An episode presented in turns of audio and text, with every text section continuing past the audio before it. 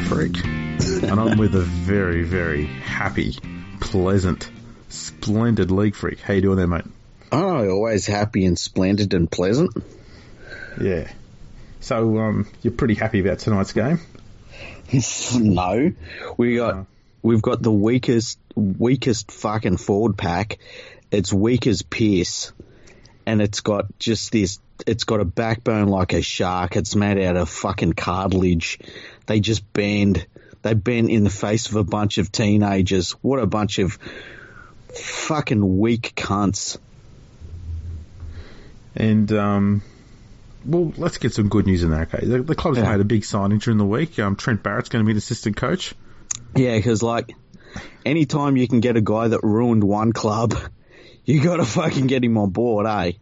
And you know what's stupid is that if I if the club can find the money to ever pay out Ivan Cleary, then Trent Barrett's next in line. How hilarious is that? After all of the shit that I've said about Trent Barrett being a dope, and that's what he is. He's a he's not a first grade coach.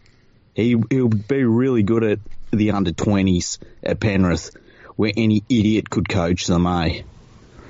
Uh, yeah. See, the, the problem Penrith's got at the moment is their attack, Yeah, um, and they don't have a coach who knows how to do that. yeah. And so they've brought in another coach who doesn't know how to do that as well. and I But at least we, they're Yeah. going by the rule of two wrongs make a lesser wrong. Well, here's the thing, right? Like Trent Barrett, he's absolutely trashed his reputation, and he's trashed any thought that he can coach people to be any sort of successful team. And so you get him on board, and you just know that any time that there's a function out at Penrith, he can put the seats out because he just turns up with a like what's that that place where you hire the uh, trailers from? What Kennards? Kennards, yeah, he pulls up with a Kennards trailer full of fucking IKEA seats and he just lines them out. It's better than going to one of those uh, those fucking agencies where you get someone for the day. You just get Trent Barrett, give him two hundred and fifty thousand dollars to do that shit. You know, he'd be great as a public speaker because he'd not only bring himself to do the public speaking, he'd bring the chairs as well. Yeah, that'd be handy, eh? Yeah. We should check that we're fucking working, hey. Let me check that we're working. It looks like it is. Is it? Have Yeah. you checked it? I, I can see it on the on the um the live feed there. I dare say one of our audios isn't working because that's usually what happens. Yeah. Well, we we like to we like to give people fifty percent, Yeah. and then they can pay for the other fifty percent. Let me see that it's working. Hang on. There. Well, we oh yeah, we're fucking can be heard. we like to give people. I think we nailed it for the first time properly. I know that's the first time we've gone live, and it's been just one hundred percent beautiful. We're bound to fuck it up entirely from here on in every time. Yeah, pretty much. So, did you watch the game tonight? I was watching a bit of it. It was hard hard to watch. You know what? You know what? I was watching it thinking this looks like I'm watching the Wests Tigers from 2018. Mm. That's Yeah. how limited Ivan Cleary's coaching is.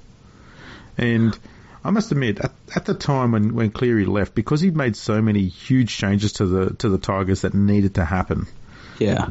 I was a bit disappointed that he left. But looking at the way Penrith are playing under him, I'm sort of meh. I don't mind anymore. Yeah, could you could you imagine Maguire at Penrith? Could you? Yeah, Yeah. in my dreams. Yeah. I wonder how many Penrith fans who wanted Griffin gone last year and now begging for him to come back. I never understood it. Hey, I never understood. There were so many people that were like, uh, that they were just pissing and moaning about our attack, and I just looked at where we were on the ladder because I don't give a shit about our attack really. It's like I don't need you to play pretty football. Just go out there and win the fucking game. And that's what they did last year. And this year, I mean, we threw the ball around all day in this game. And we were beaten up the guts by a bunch of teenagers on the Broncos. It's just pathetic. Well, last year the club averaged 21 points per game. Yeah. That's five points per game more than they're averaging this year. Yeah, and look, people people are going to have a go at uh, Nathan Cleary. Let me tell you, I, he's worth a million bucks. That kid, he is such a good player. Like, I, not one shred of anything bad belongs on his shoulders for this year, and it's going to be because they're going to connect it with his dad being the coach, which is always a problem with doing something like this. But Nathan, I mean, what do you think of Nathan Cleary's performance this year? I'm, yeah, I, I can't blame him. I think too much of the problem is Ivan Cleary. It's not because he's the father of Nathan. It's because Ivan hmm. Cleary mm. is not a coach who knows how to coach a, a threatening attack. It's weird because across the middle third of the field, all we do is shuffle the ball. There's no decoy runners. There's nothing. It's just shuffling the ball across to the edges of the field. Yeah, well, I mean, look, prior to this game, okay, I'm just looking at the ladder from last week, at the end yeah. of last week, okay. These yeah. are the teams who have scored less points than the Panthers this year, okay? Yeah. The Titans by one point. The, is that it? Yeah. The Bulldogs uh, by f- 49 points, and the Cowboys by 14 points. Wow, and the Titans' attack this year from day one has been atrocious. Yeah. The the Panthers though have got reasonably good defence. It's better than a lot of the teams in the top eight, but yeah.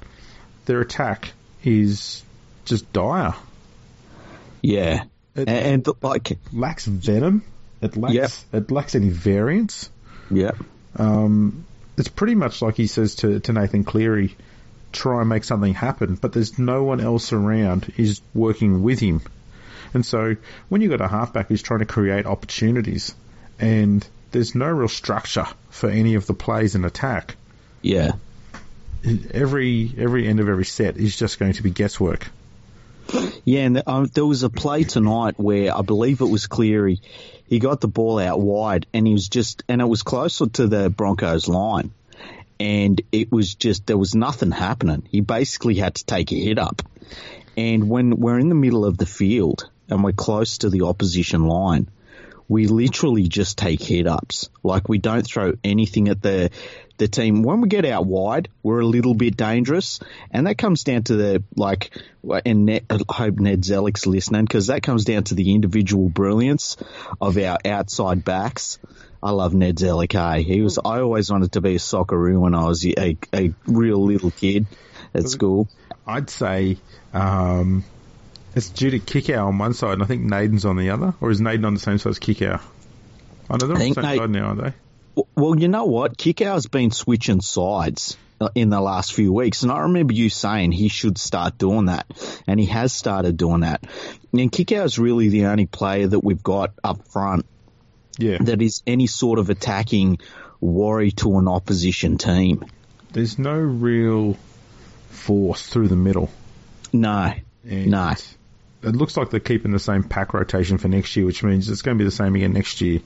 Mm. They need someone there to fire up those middle forwards. And I know Mark Carroll apparently was talking to Campbell Gillard this year, and he couldn't even get the job done. So mm. I don't know how you scare Campbell Gillard into playing harder. Yeah, I mean, it, it's weird with Campbell Gillard because he, he, will have small patches in games where you sort of think, oh, he's back, you know, but it just stops. It just disappears. And it did it again tonight. And there's so many forwards you know, for the Panthers that just don't. They often, they, no one is worried about playing the Panthers back. No one, no one at all.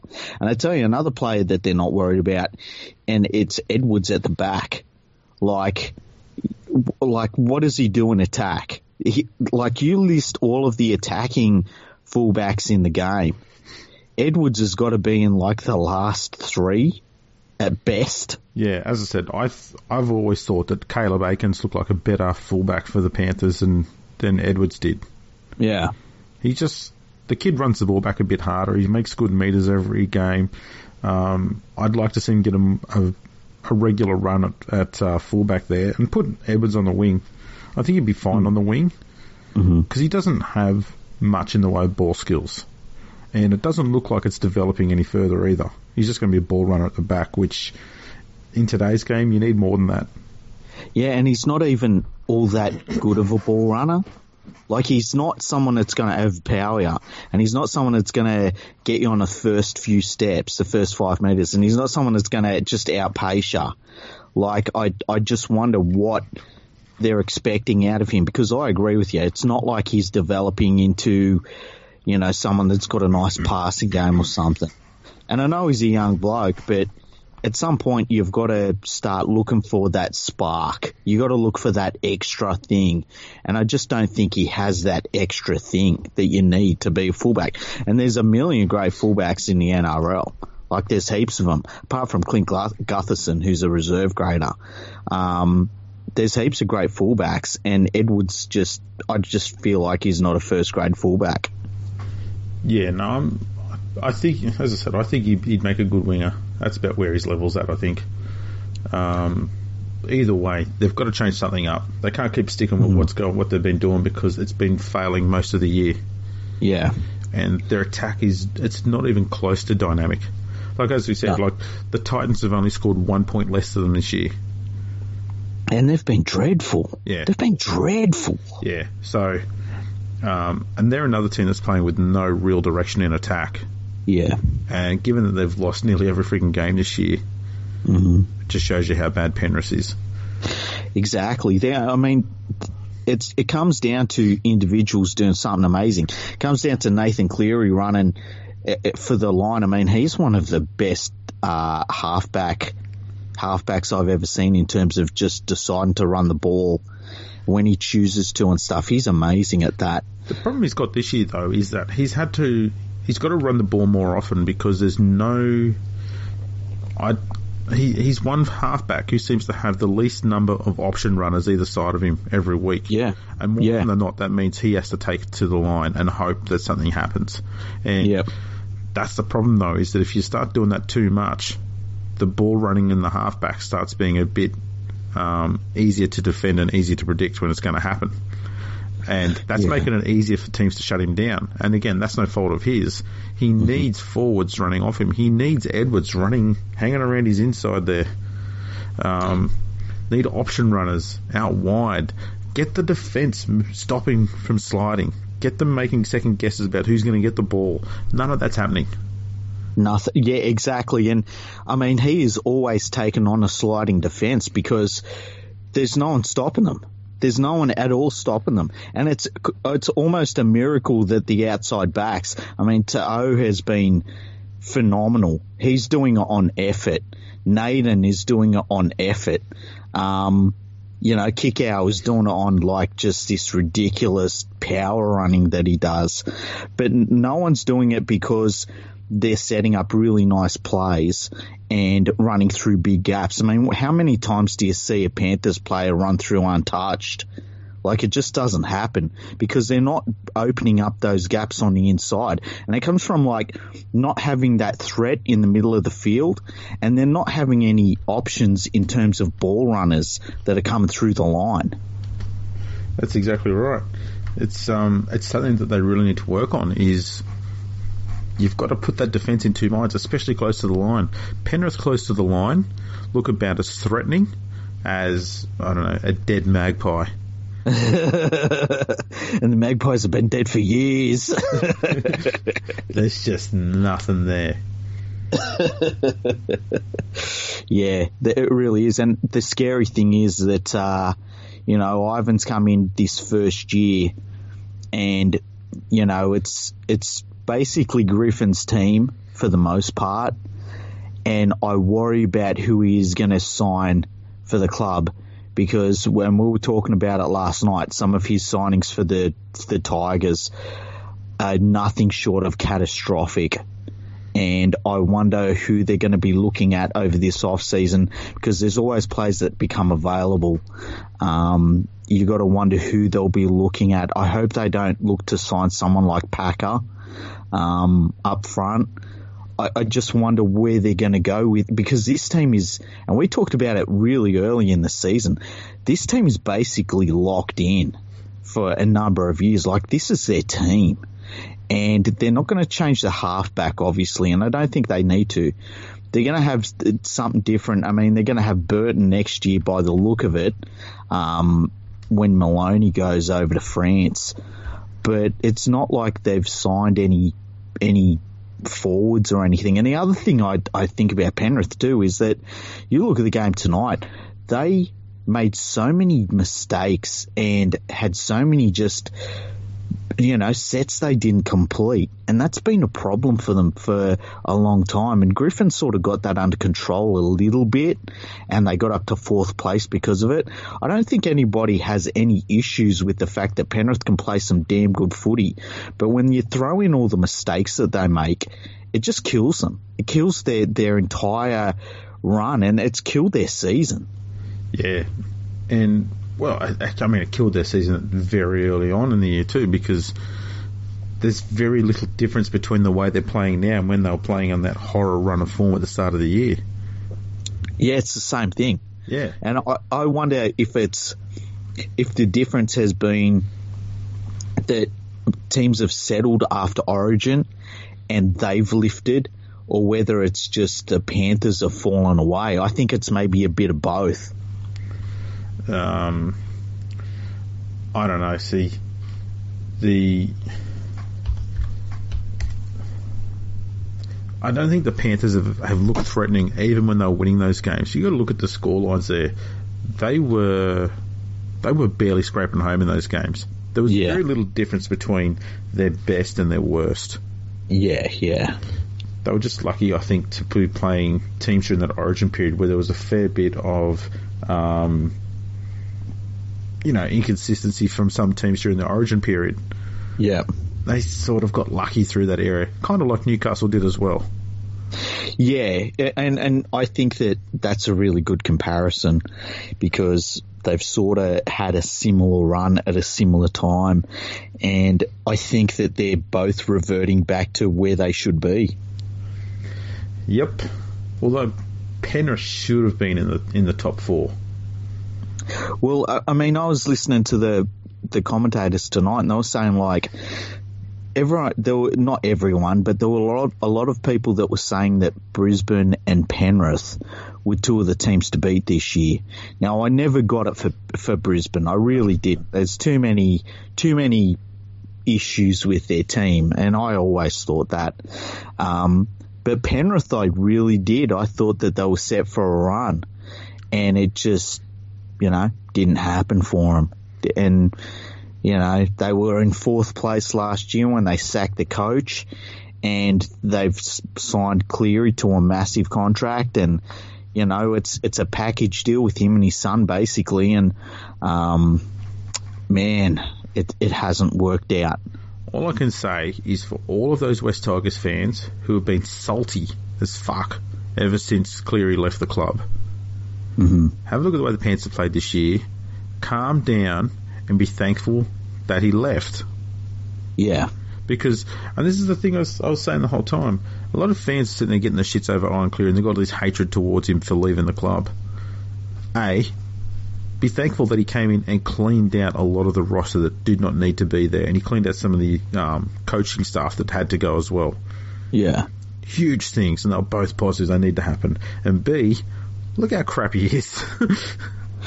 Big yeah, I mean, we we upgraded from him to Maguire. That's the first time the Tigers have made an upgrading coach since Tim Sheens replaced Terry Lamb.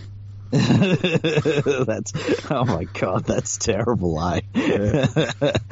oh man, it's uh, yeah. I mean, if if there wasn't so much involved in terms of the long contract they gave him and his son being at the club, I mean, I would be saying it's, you know, Cleary just hasn't worked and he, we don't need to see anymore because, you know, uh, just look at their attack. Their attack is dreadful.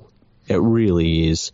And the, the issues that we've had all year are still there. Um, you know, if the coach can't sort out all of the drop balls and the penalties they give away, I mean, what's he saying to them?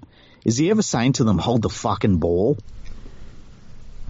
I I feel obliged to ask. Yeah. Knowing that you're in the mood. Yeah. you might see where this is going. Yeah. I don't actually. I'm. I have no idea. I'm kind of scared. given the way the Panthers are playing, with the roster they have, Yeah. and with the decision to hire Trent Barrett, yeah. can Ivan Cleary challenge Matthew Elliott for the worst Panthers coach? No, no, not at all. Matthew Elliott, all right. First of all, fuck you for saying this at uh, this time. You got to think about it, man. He's Nah, Cleary's nah. got a very good squad, and last year this squad was scoring points at will whenever they needed to, and now they can't score a fucking point with 80 minutes on the bloody clock. Matthew Elliott brought through two local juniors in two years, right? And he had the Queensland fullback who had an old prick of a forward talking shit to him openly in the media. Matthew Elliott was so bad that when Phil Gould come in and started talking to all the players and saying, what do you reckon about the game plan? They were saying to him, "I've got no fucking idea what we're supposed to be doing. And he sacked him immediately. he had to pack up his fucking wind chimes and his incense burners and fuck off. and it was the best thing that ever ever happened to the club because he destroyed the Canberra Raiders. Right? They, I mean, they're still trying to get over the Matthew Elliott era. They're probably out of it now. But man, it took us fucking five years to get over the hangover of having that failure, that catastrophic failure, ruin our club from top to bottom so badly that we almost went broke. My point here, though, Yeah, is I'd argue that yeah. Ivan Cleary has a better squad at his disposal than what Elliott ever had when he first walked into the joint. Well, okay, can you, okay, bring up, okay, hang on, bring up that fucking team that fucking, what's his name had. Can we bring that up? The one Yeah. when he when Elliott first arrived, Yeah. Rugby League Project. 2007. Okay. And then we're going to uh, teams. Paul Aiton, Matthew L, uh, Matthew Bell, Maurice Blair, Joel Clinton, Matthew Cross, Geoff Daniela, Brett Firman, Liam Georgetown, Michael Gordon, Craig Gower, Tim Grant, Michael Jennings, Luke Lewis, Junior Moors, Brian Norrie, John Numoali, Mark O'Halloran, Keith Peters, Luke Priddis, Frank Pritchard, Frank and Tony Puletua, Luke Rooney, Jarrod Sammut, Nathan Smith, Peter Wallace, Trent Waterhouse, Rhys Wesser, Richard Williams, Brendan Worth, Nick Youngquest. Okay, so here's the thing, right? He has basically the core of a premiership winning team from 2003 still there, okay? He's got a couple of good youngsters in there as well. I remember seeing Junior Moors at Druitt Workers Club one day, and he is maybe the biggest human being I've seen outside of the Puletuas. He was fucking huge. Um, yeah, I, I, like uh, Matthew Elliott ruined our club. He absolutely ruined it. And like he- he managed to turn one of the best junior bases in the entire league into just a, a, a full stop for any young player. I mean, how do you bring through two junior players in two years when you're at Penrith? It's almost impossible. Yeah, but they uh, they scored almost 200 points more than the current Panthers side did. Yeah, but how much did they give up in defence? Well, this is the thing. Maybe the club should have hired Matthew Elliott to be their their attack coach and not Trent Barrett. No. Wow, this conversation's gone somewhere great. We're now debating the merits of Trent Barrett versus, versus Matthew Elliott. I think they both belong on the same sort of tier because they're both shit and they both both don't belong in the NRL. One should be stacking chairs in Bunnings, and the other one, I mean, who listens to fucking ABC radio? Seriously. Will we get more listeners? I'd hope so. It wouldn't be difficult. So, is the Panther season over? Yeah, I, think it is. I, I like they're in what eighth position now. Um, I think the Sharks will win on the weekend. I think it's all over. I think it's all over Red Rover. They should start looking at where they're going to be having their Mad Monday. I know they've got to turn up in suits and drink fucking mineral water if you ask the media. But, uh, yeah, it's all done. They need to look towards next year. Well, you don't think they're going to beat the Cowboys and the Knights? Oh, they'll be, they should beat the Knights. I don't know about the Cowboys. Jason Taumalolo is having this week off, so next week he should turn up and, you know, against their fucking soft as shit pack, he's going to run for like 400 meters, I reckon, eh? Well, maybe if you put Kikau lock, it might help to stem Yeah. the flow. You just say to Kikau, look, I don't care where you're playing, just stand across from Taumalolo and tackle him. Yeah, and then run at him. Yeah, yeah, that'd be interesting. That'd be They're, they're battle. too. They're such a.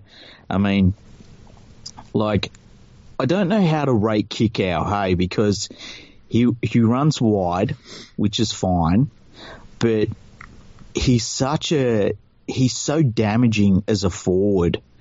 Um, I just don't know how to rate him, hey. Yeah, he's got the um, he runs the Gareth Ellis line Yeah, a bit too often. I'd like to see him doing a bit more running uh, another man in from the edge. yeah, just every so often, every few sets of six, And- just do a hit up. Edwards should be told, I don't care what you're doing. If Kikau's got the ball, I want you running somewhere near him. Yeah, yeah, I would I would actually sew a pocket onto Kikau shorts and say, you know what? I want you to try and run and jump into his pocket whenever he's got the ball. Well, let's see, maybe Edwards needs something a bit more obvious. So I think maybe when, when the Panthers have got the ball, Yeah. tie a chain around Edwards' neck and tie it onto the back of t- back of Kikau's pants. what if they gave him one of those, you know, those leashes that like run a little bit? Yeah, You know, the ones that have like a 30 meter run or something when oh, you Oh, Yeah, got a the, dog the, and the retractable ones. Yeah, that's what he needs. Yeah, yeah, those ones, and maybe like a collar as well that you can shock him when he gets he gets more than ten meters away from Kikau. It shocks him. Just imagine that he's out the back and just having spasms everywhere. Yeah, it'd be. I mean, apart from being hot, it would just be fantastic for his football. It'd certainly improve the, uh, the the visual aspect of watching Panthers games. Ah, it'd be fantastic. He'd be. He looks like he was breakdancing out the back. Panthers could start putting midnight oil songs at their games. Oh shit. That'd be fantastic. This would make Penrith Rugby League so much better. That's better than having a fucking horn that you blow before kick off, Yeah, like the poor cunts in Canberra have to go through. yeah. Imagine blowing your horn before a game of footy. Ugh. I always do. Had to be said. yeah. oh shit. Well, the other thing too is um, moving on from Penrith. Yeah. Um, the Tiger season ended last night as well. Yeah, we're both we both follow shit teams. Yeah. What did you think about it?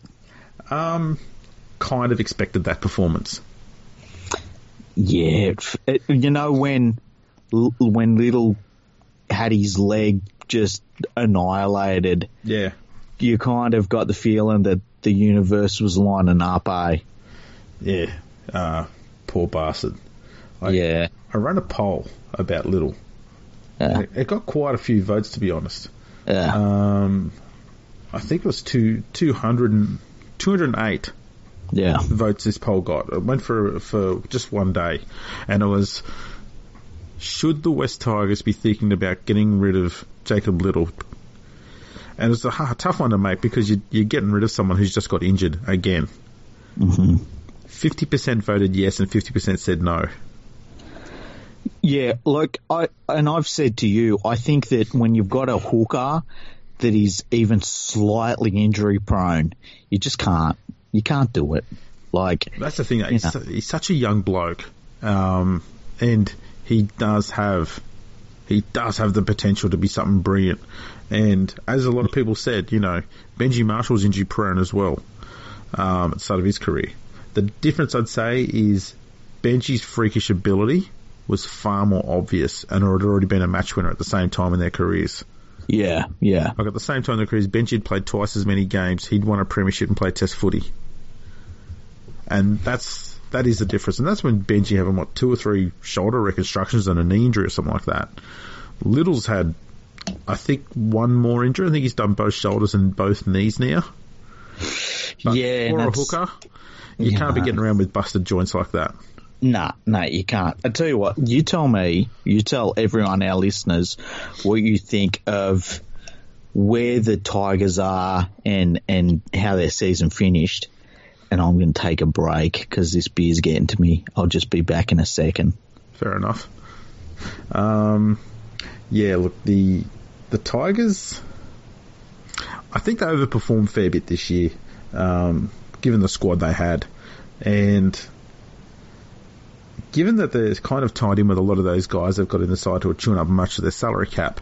I also wouldn't be surprised if they're stuck with all of them next year, and this side is probably somewhat worse next year. So, I think they're going to need to buy a hooker who can play 80 minutes because it looks like Liddle's going to be missing part of the season next year. He's going to miss another off season again. Um, I personally think they should stick with Little, and I just want to see what he can do when he gets one full season under his belt. I think he'd really come to the fore, but at some stage, if the injuries keep happening, you, the hard call's got to be made at some point. I don't know when it is, but it, it can't be too far away. Um, yeah, that's about enough of the serious talk. I'm wondering what Freaky's getting up to. Got any questions for Freaky? Should we get him drunk? That'd be a good question. Um, know if anyone saw the meme that I created today, taking the piss out of uh, out of Penrith. All right, I'm back. There we go. I just, All right. I just told him about that time he got arrested for sex sex crimes. First of all, allegedly. I mean, come on, man. And second of all, I've got nothing. oh man. So what's this fucking meme that you started? Yes. Did you like it? It's the first one I ever made. What? Oh, yeah, that's right. Um, oh, I did like it actually, um, but I can't remember it. All right. Let me- It's got a picture of, of Ivan Cleary at the top, and he's Yeah. he's looking bemused, and he says, "How on earth do I fix our attack?" And Yeah. then Trent Barrett's beneath him, smiling, saying, "I fixed Manly all by myself. I did me." and Cleary's smiling and says, "Hired."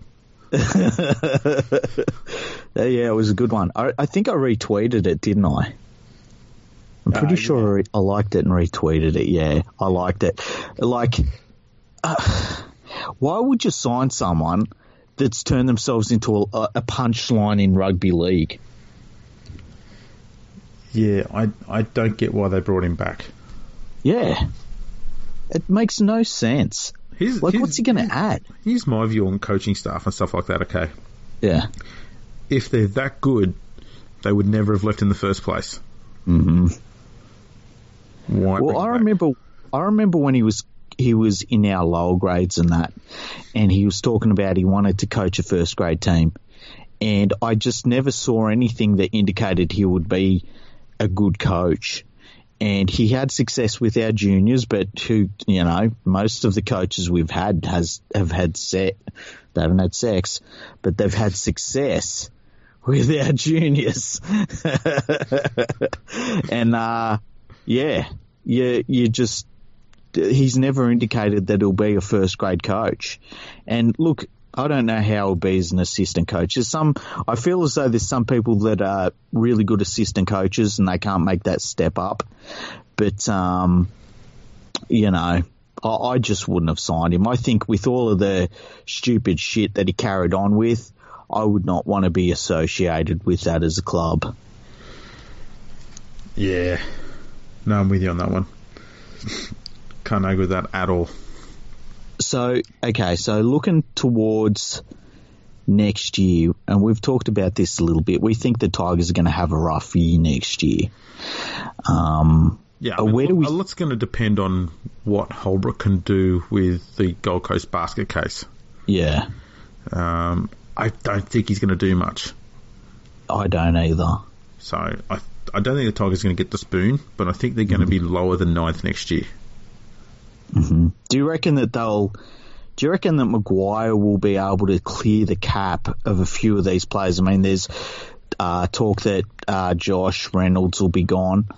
Um, yeah, look, you know, too. I mean, I think there's talk that they're going to get um, a medical retirement for Ben Matulino. I think. Yeah. Um, that would help because he's on quite a quite a big contract. Um, mm-hmm. If Reynolds can can leave, even if the Tigers are going to pay out half his contract, mm-hmm. um, if they have both of those happen, then they'll have freed up close to a million bucks. That. Which is crazy. Um, like, do you think that next year Maguire will be looking to just blood junior players? Yes and no. I think next year, well, in this off season, he has to find a hooker. Yeah. We need an experienced hooker. We can't have another rookie coming up and expect them to be an 80 minute hooker from, from scratch. So we need an experienced hooker there. I don't know who we get, don't know what's available, but I think that's going to be his priority at the moment. Um, because even if Liddle's fit, you know, he's been playing for four years. He's played 38 games. He is yet to play an 80 minute match, I believe. Yeah. So we're going to need another hooker anyway. I wonder if you could get either Rein or um, Peats from the Gold Coast, like either one of them. Because they've got, I mean, it's weird. The Gold Coast have the best hooker rotation in the NRL by by quite some way, I believe. And I think that they're both starters personally, and I think that the Tigers could get one or the other. I'd love it if they could get Peats. Yeah, he'd be handy. He'd be brilliant. Um, maybe they can do a swap deal. So mm. the Titans can have Chris McQueen back, and we'll take Peats. Thanks, Jason Taylor. oh, jeez, that's a you know he didn't he get injured on the weekend uh, on Thursday. He did. It was just more the timing of it all. Like we had a mm-hmm. ton of back rowers there. It was going to be hard for anyone new to the club to come in and slot into the the back row there. And he had a few injuries which are untimely, and he never got never got his spot back. Yeah. It's what do you reckon about pointless the? What do you reckon about the? And it was one of those news articles where the club obviously put it out there like Chris Lawrence. Eh, we're thinking about getting rid of Chris Lawrence. And the club puts it out there saying, oh, it might be time for him to retire. You know what I mean? Um, I thought it was a little bit harsh, but I think that we've both seen that coming. Yeah. Um, the time's got to come soon where Chris Lawrence has to sit down and think about the long term effect these horrible injuries he's had are going to have on his body for the rest of his life. Mm-hmm. I mean, in the space of what six, seven years, he's had to have his he's had to have um, you know major work done on his hip after he dislocated it. Mm. Um, he's had his face rebuilt. Mm-hmm. It just unluckiest bastard ever because these are injuries that happened on the field. They weren't. He's not. He's. he's I wouldn't say he's an injury-prone player because these aren't repetitive injuries. These are two completely different freak shows things. Yeah, I mean, he's had like three or four like catastrophic. If if it were, and we talked about this the other night, if the whole squad had had these injuries over the last 10 years, you'd say, wow, they've been unlucky. And it's all happened to him. Yeah, it's insane. Um, and so for me, it's hard to say I want him gone, but as a, as a club, as a business, I think it's something they need to look at. Um, and it's more for his own well-being. It's not because he's chewing up big cap space. He just isn't. Mm. He's very affordable. Um, I don't even think he's on 400 grand a year. So he's not exactly expensive. And for the hmm. experience he's got, and he's still relatively young, I think he's only just turned 30 or 31 or so. So it's not like getting rid of him is something they need to do to free up cap space. It's more of a decision they've got to make in regards to his well-being. Yeah. Um, and I think I think it's something they, they should probably do. Um, yeah. They've also got to look at they've got a few weaknesses in the side. They need a goal kicker. Oh, 100%. A genuine, proper goal kicker. They need a fullback. And they need a hooker. And those three things are not cheap to buy. No.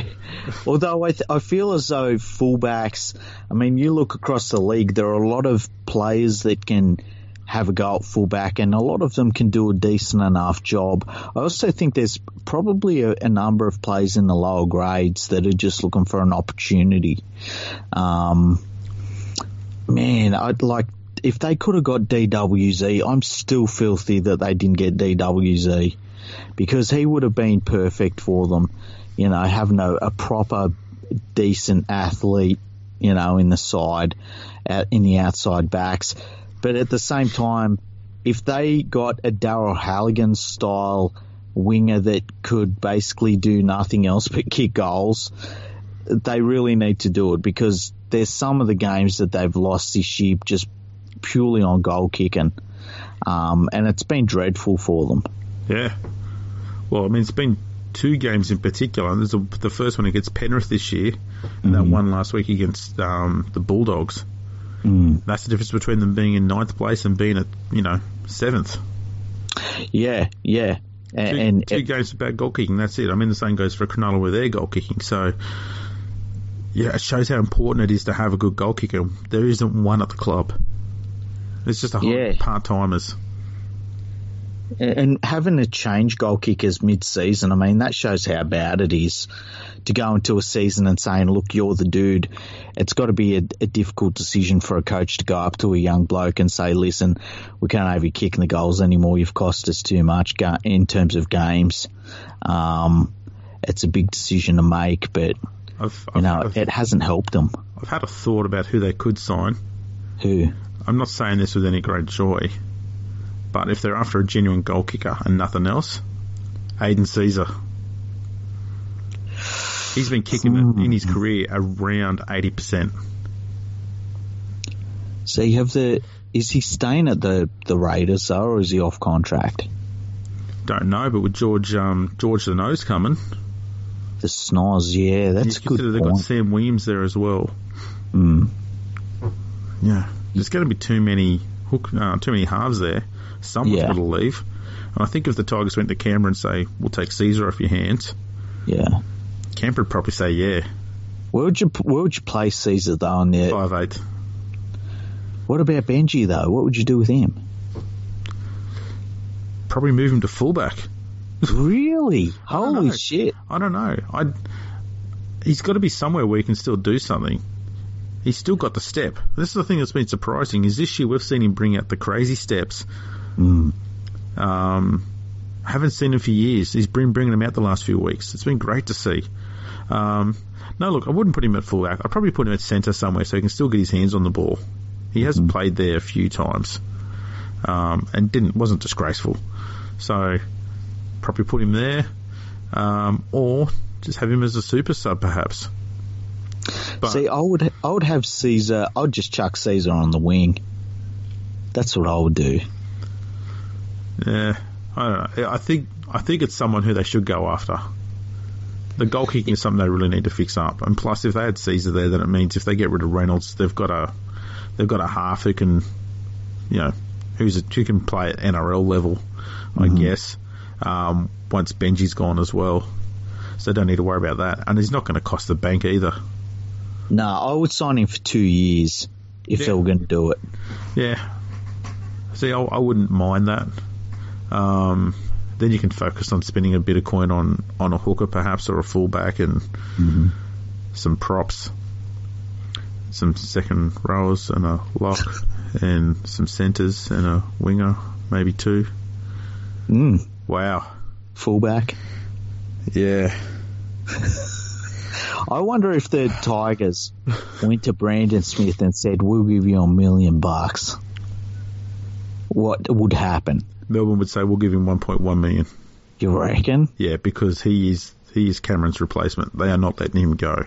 Not in the world. Yeah, but they'd have to do it this year. Like if that say say they freed up all that cap space at the end of the year, could the Tigers say to Brandon Smith, "We'll give you one million bucks this year coming up," and Melbourne, had, I reckon they would struggle to come up with that money. Because you could say in the in the following year, give him one point two. But if Melbourne say, well, we- we're going to make Brandon Smith the starting lock all year so that he's actually in the run on side every game, knowing that the next year he'll be at his preferred hooker spot, Mm-hmm. then he's getting regular first grade appearances, 80 minute appearances, which is exactly what he wants, knowing he's going to have the number nine gig for good at a team that's going to be successful. Yeah, that's a good point. And so I think Melbourne's got too much bargaining power in that arrangement. Same same thing goes for if they would approach Radley. It'd be the, exactly the same situation. Because they're Yeah, that's style true. players. They Bruce's would just say, "We'll just put him a lock." Yeah. I tell you what, though, I would I would put the question out there and make them make a decision. I really would, and it, like I, I agree with you. I think that for Smith, the, he could he could be playing at the Storm for ten years, and he might win like three premierships. You know, at a canter if you look at the Storm Storm lineup. Um, but I would make him make the decision. Yeah, that's fair enough. Mm. Um, Like, there's no one really out there that I look at that is so far above all of the young players that are playing hooker. Um, I think he's, I mean, I think in a couple of years' time, it'll be, when Smith retires, it's very likely that he will be the best hooker in the world. Um, and yeah, I would, I would say to him, make the decision, you know, and, and put that pressure on Melbourne. And I don't think that the Tigers could lose chucking it out there saying we're looking for the best of the best.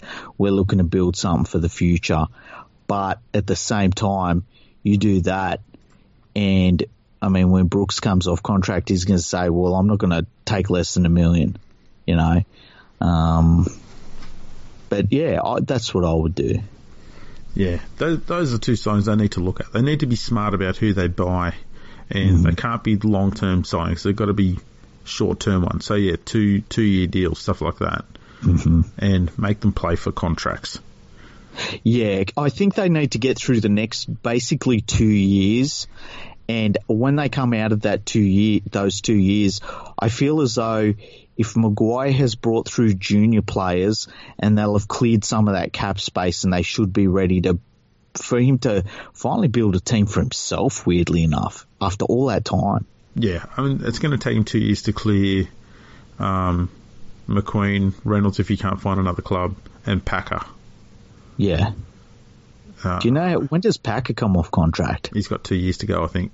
Oh, that's unbelievable. I think Matulino does too. Not sure. See, I think that's what- signed to four year deals. Those two.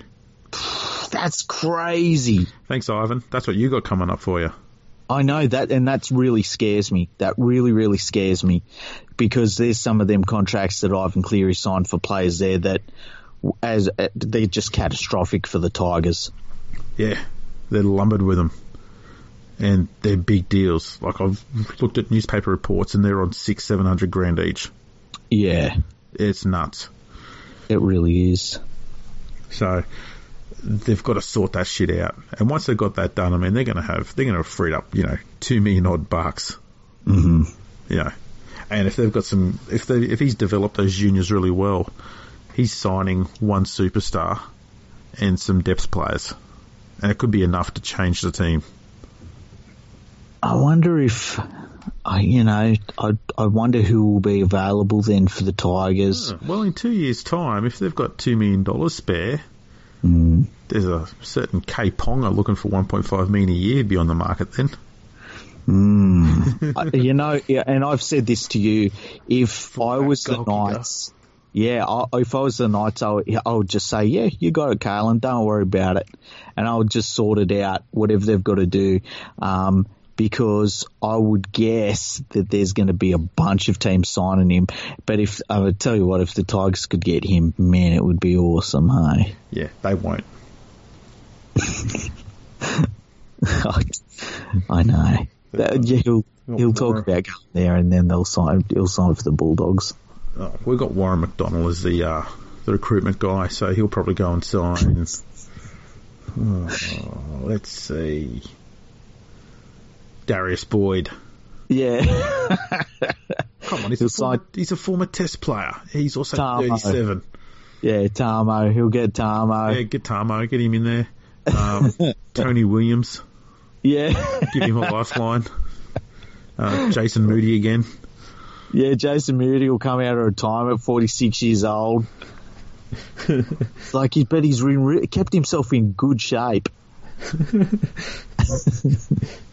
I used to hear stories about him being out behind the locker rooms, you know, smoking cigarettes and stuff before games, trying not to get caught. I don't know if they were true or not, but it just sounds bloody funny to me. I hope so. Doing that.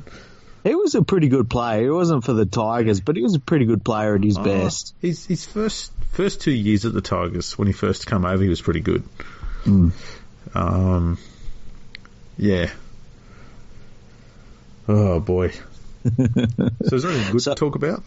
Well, uh, here's a question for you. Who are you going to, considering both of our teams are fucked in September for the finals, Is there any team that you would uh, see pleasure in winning the title or would get behind to a certain degree or anything like that?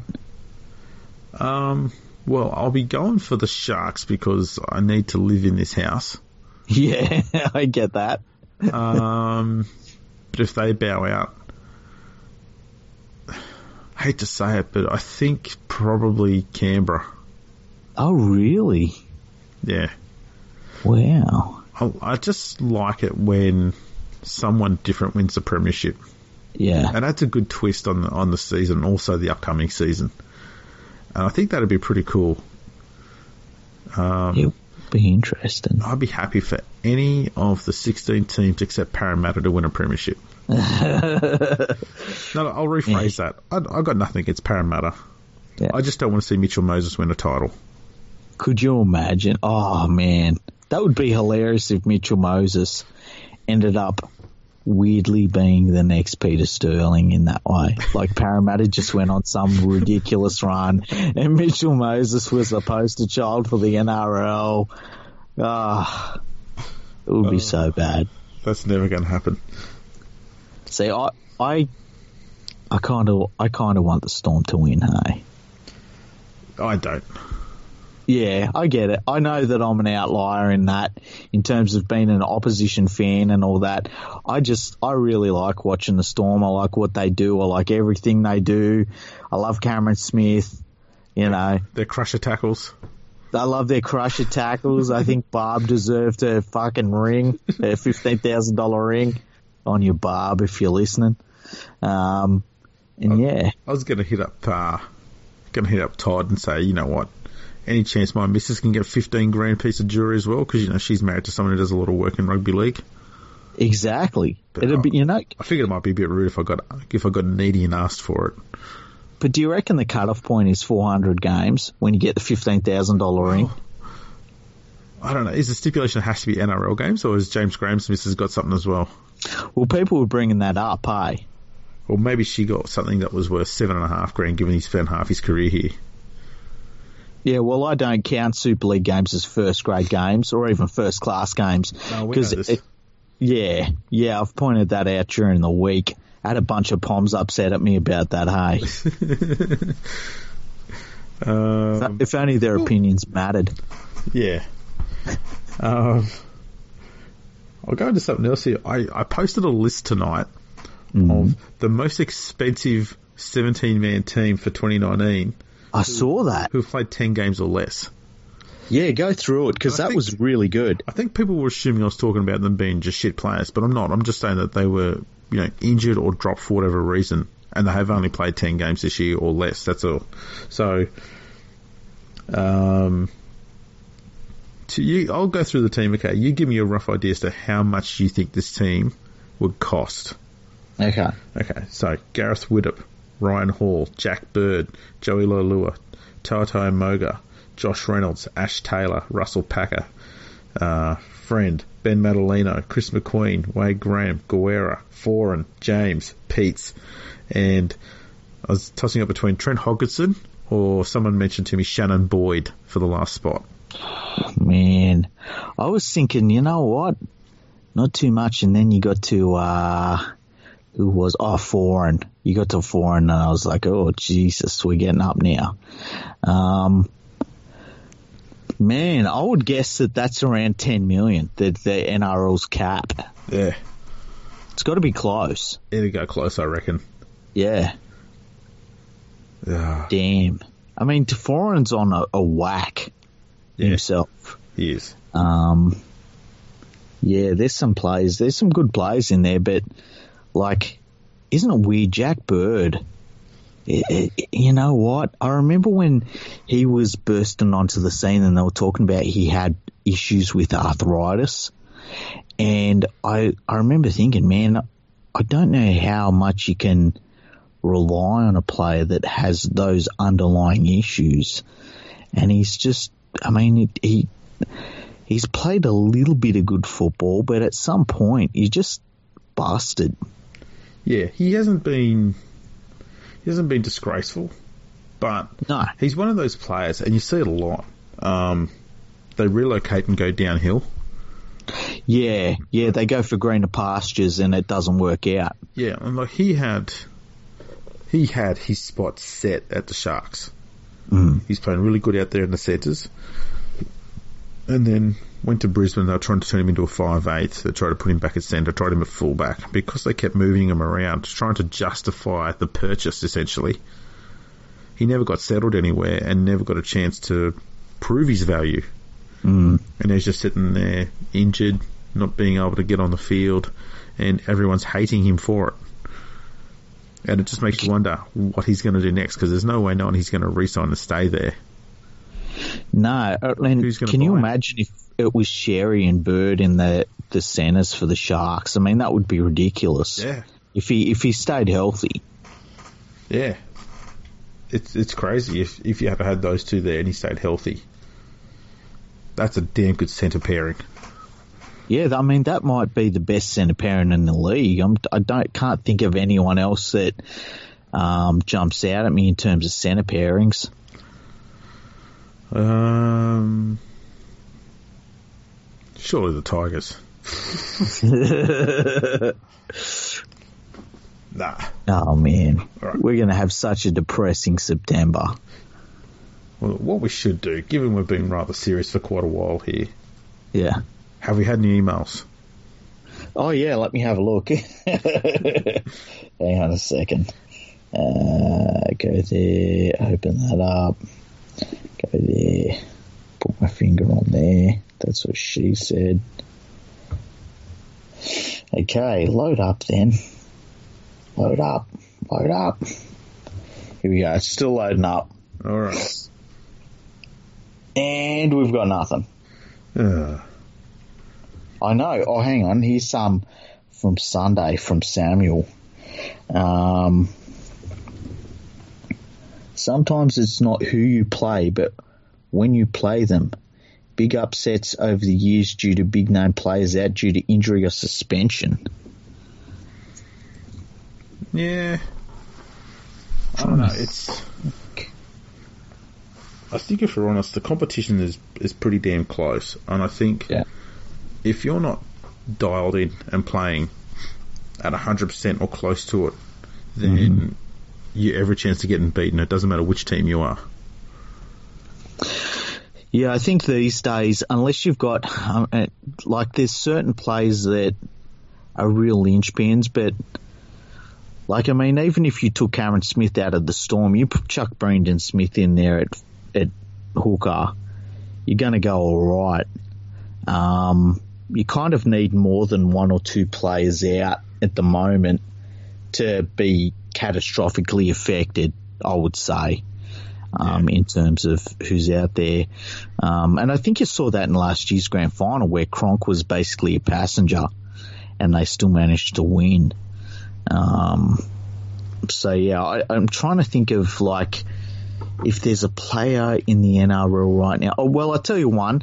I think Jason Taumalolo, and I think it's going to be really interesting this year, uh, this, this weekend, sorry, because he's out this weekend.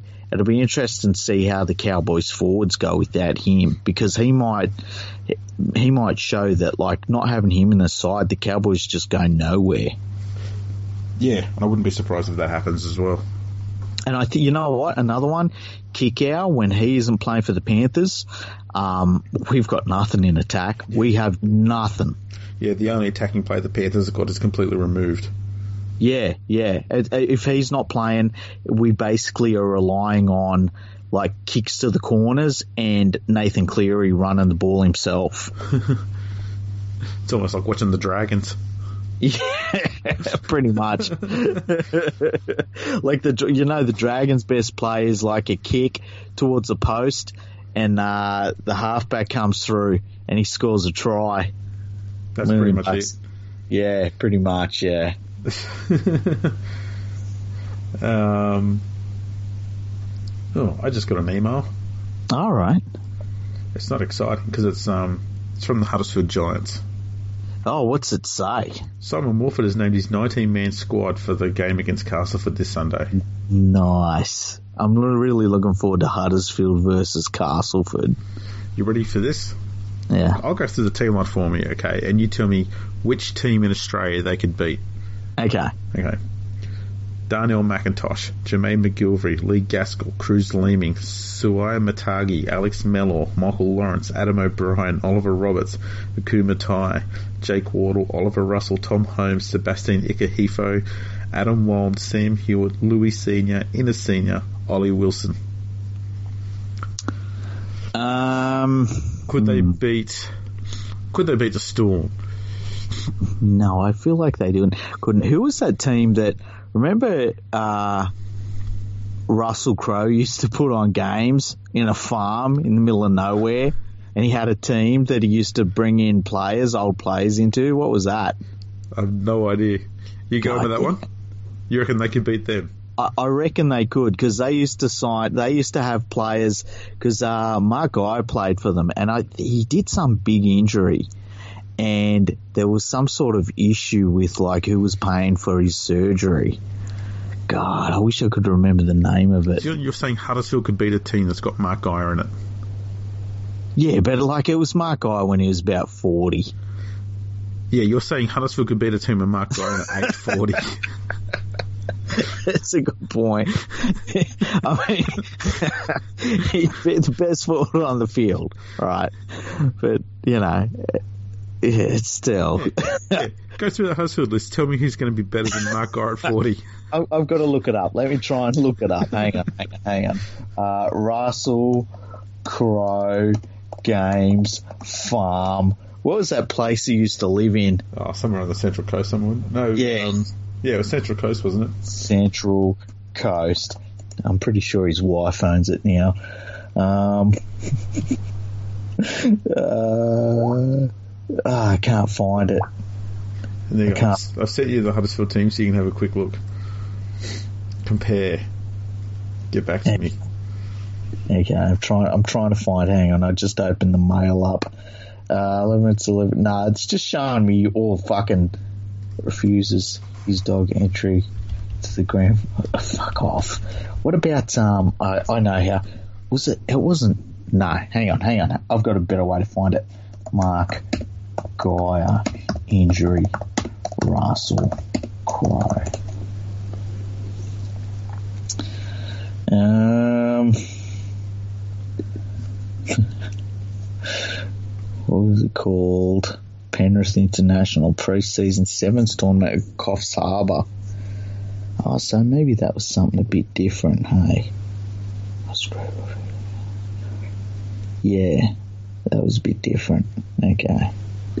Can you imagine MG playing sevens? Damn it.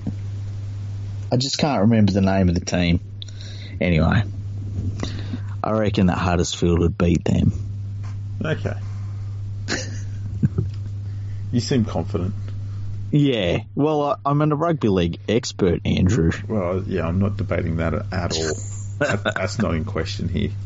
I had some poms pissing and moaning about me saying about uh, the Titans had beat St Helens, hey? They didn't agree? No, they didn't agree at all. And like we went through both lineups, and I still stand by it. I think the Titans had smashed St Helens. Yeah, the only difference I'd have is I would take the Saints halfback over Ash Taylor. Yeah, and like That's it. That, the only thing you could say is that where the fuck is Ash Taylor? What's he doing? Don't know. Yeah, But at least the Saints halfback turns up and plays footy. Exactly. And so he gets a nod. I have, I've got to respect that. At least he turns up and plays. I picked a different player that I would swap out, and I can't remember who it was. Um, You, you said you'd have. Um, oh, I'd have Lachlan Coote on the bench. Yeah, Yeah. But that was it. yeah, that's it. But yeah, I'd, I'd put the, the Saints halfback in. I don't care who he is. Whatever the fuck his name is. Yeah.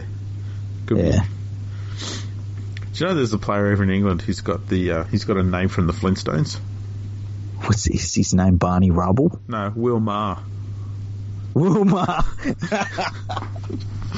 That's hilarious. That's fucking hilarious. Wilma. Uh, why would someone do that? That's cruel. That really is cruel. Yeah. Mr. and Mrs. Maher, you should have done better. Yeah, just something else. Anything else. Barry. William Maher. Gosh. Terrible. All right, so um, let's see. Have there been any comments in the Periscope feed? He asked, the, expecting the answer to be no. Well, I haven't been looking at the Periscope feed at all, hey? I figured you hadn't. That's what I. I don't know if it'll even come up. Hang on, let me see if it'll, uh, if I can, yeah, I can't even look at it. It says we have two viewers. That's pretty good. Yeah. One of them might be me. I'm doing lots of like little love heart things right now, um, with my thumb. Ah, self love. Yeah, I'm pretty good. I've got pretty, pretty quick fingers, hey? Yeah.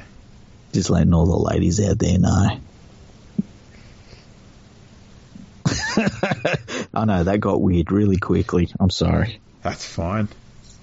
This is going to be a really good one to upload. Hey, Yeah. yeah, yeah, we'll, we'll upload this for sure. Alrighty. I'll Tell us about your Patreon. Yeah, the Patreon Mel's had a few people join up today, which has been great. Um, if you're listening, just head over to patreon.com slash RL Project. Make sure you type in RL Project. Don't just go with RLP. You'll get something that's not suitable for work. And um, donate to RL Project on there. Um, just a, dollar ten per month. That's it. If, Yeah. if, if everybody who follows me on Twitter donate a dollar ten per month, I'm sweet. Mm. I'm sweet. So, um, yeah, and that'll go towards the huge amount of work we've got to do it um, on on the website there. So at the moment, it's about I'll be as precise as possible. It's about 32% complete. What's on the website? There's Yeah, it's crazy how much work there is to do, like backfilling, um, all the his- historical stuff. Yeah, there's about even the admin stuff. Like there's close to seven thousand comments that have to be moderated and added, deleted, whatever else, responded to. Um, that's gone back a few years. Um, there's so much stuff we've got that needs to be researched. That's in the back end. There's all the data entry. Um, there's all the games that we need to investigate. All the stuff that we also want to put in there that hasn't even been added to the site yet you know, we want to look at putting in there the results for the reserve grade competition in Sydney and Queensland if possible. We want to get all the Queensland comp games, not just the, the Brisbane comp, but every comp, every comp in Queensland in there as well. Um, we'd love to have the, the New South Wales country leagues in there. Probably even look at putting the New Zealand club competition in there. These are all stuff that we're open to putting in there, but you know, I'm I'm the resources and I'm the I'm the uh, I'm the research, and I I need to be able to pay my bills so that I can. That's pretty much what it comes down to. And the thing I don't think a lot of people realise is that the the um, statistics that you take for a lot of the English game, especially, it, there's nowhere really to find it all in one place except for rugbyleagueproject.org. Yeah, it goes for international games, a lot of the rep games. There's even a lot of rarely known games that are on there as well. A lot of people have forgotten about from the early days. Um, we've got the score lines for everything there. We do have the team team lists and the scorers as well. They all have to be transferred across physically, manually. Can't be done automatically. So, I think the thing I looked at one day was the the number of games that have been played in the NRL somewhere around eight thousand, I think, or something like that. I can't remember. Yeah. Yeah. Um, from something like 19, 1895 to 1929 in England. That's how long it took them to reach the same number of games that have been played in the NRL since 1908. That's crazy. Yeah. So there's almost almost 50,000 games that need to be added into the site just from the English club comps. Yeah, I mean it takes time and it takes Yeah. and and that's time that I I know you have to sort of take away from you know doing other things that you do. And that's why it would be fantastic for people to and it, it's not it's not about the website. It's for all of rugby league. Like it's a real archive of rugby league information. And you know it's not being saved anywhere else in one place it's very very fractured it's very all over the place and, and to have it all going and and set up and and having it all on one website is absolutely fantastic for the game overall. Yes. Um, it's it's hard, hard work. So many people got to get in touch with just to find the the most meagerest of details because we don't also we don't want to be seen as just record, recording the game, but there's a lot of people involved in a game of football. That's important to it, and that includes coaches and referees. Yeah. We want those all in there as well. We want to try and get attendances in there if possible. Um, and so trying to source all of that is damn hard work as well. Um, but yeah, we're trying to put in any details we can. The international database is possibly the most complete there is for a resource anywhere. Um, so much so, I mean, David Middleton used this in his last annual. So, yeah. Plus, there's Well, it's- also, uh, you know, all the books that I want to write as well that I've started and haven't been able to finish because I Yeah. need to spend time doing research and writing and stuff like that. So, um, and I'll tell you now, there's there's at least a dozen books there that I want to write, Mhm. um, which I can't do either while I'm got bills to pay essentially. Yeah, pretty much, and and like it, re- it really is. It's a resource for the entire game, and I hope that uh, you know, even if you can tr- contribute one dollar a month, like every single little shred helps.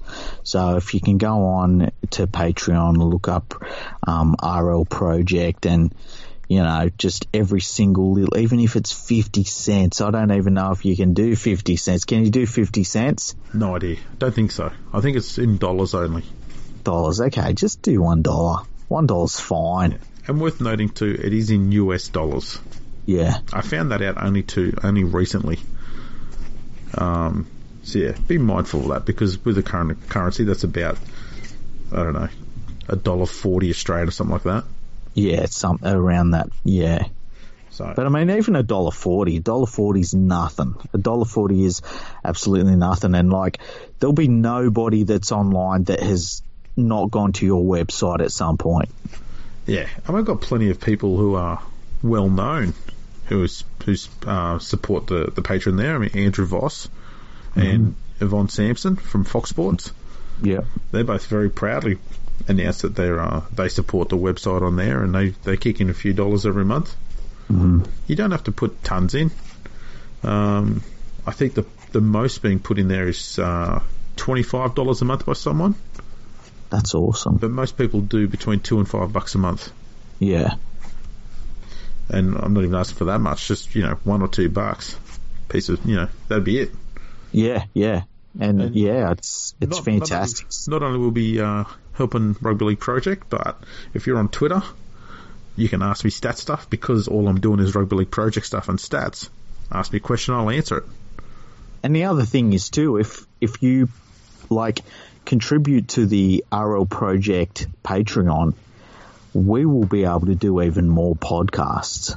Well, this is true. Like, I mean, and we know that you want more podcasts. Uh, well, the other thing too is um, if if you're the sort of person that on Twitter who likes getting followers, then if you if you donate to me on Twitter, then you'll get at least two Twitter accounts following. That'll be mine and the RLP one. And I'll follow them too. Well, there you go. Look at that. From now on, yeah, I'll follow him too. So, you know, if that's if that's your bag, you know that that's a way of getting a few extra followers there. We'll retweet some of your stuff. Exactly, one dollar forty, and you get three followers. That's three high profile ones too. And between the three of us, that's fourteen thousand followers that we have. Yeah, exactly. Look at the market you're tapping into. Exactly. I mean, Andrew's got some wonderful rugby league people that follow him, and so does Rugby League Project. I've got 7,000 something absolute pricks that follow me. Well, let's be honest, not all of them are. Not all of them. There's like probably 15 or 20 of them that uh, aren't pricks. Now, do we have any guests coming up? And should we reveal them? Should we uh, keep them secret?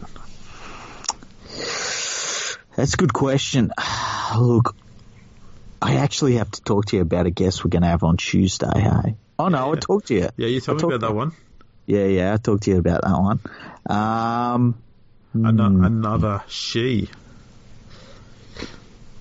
There's a clue for the humans.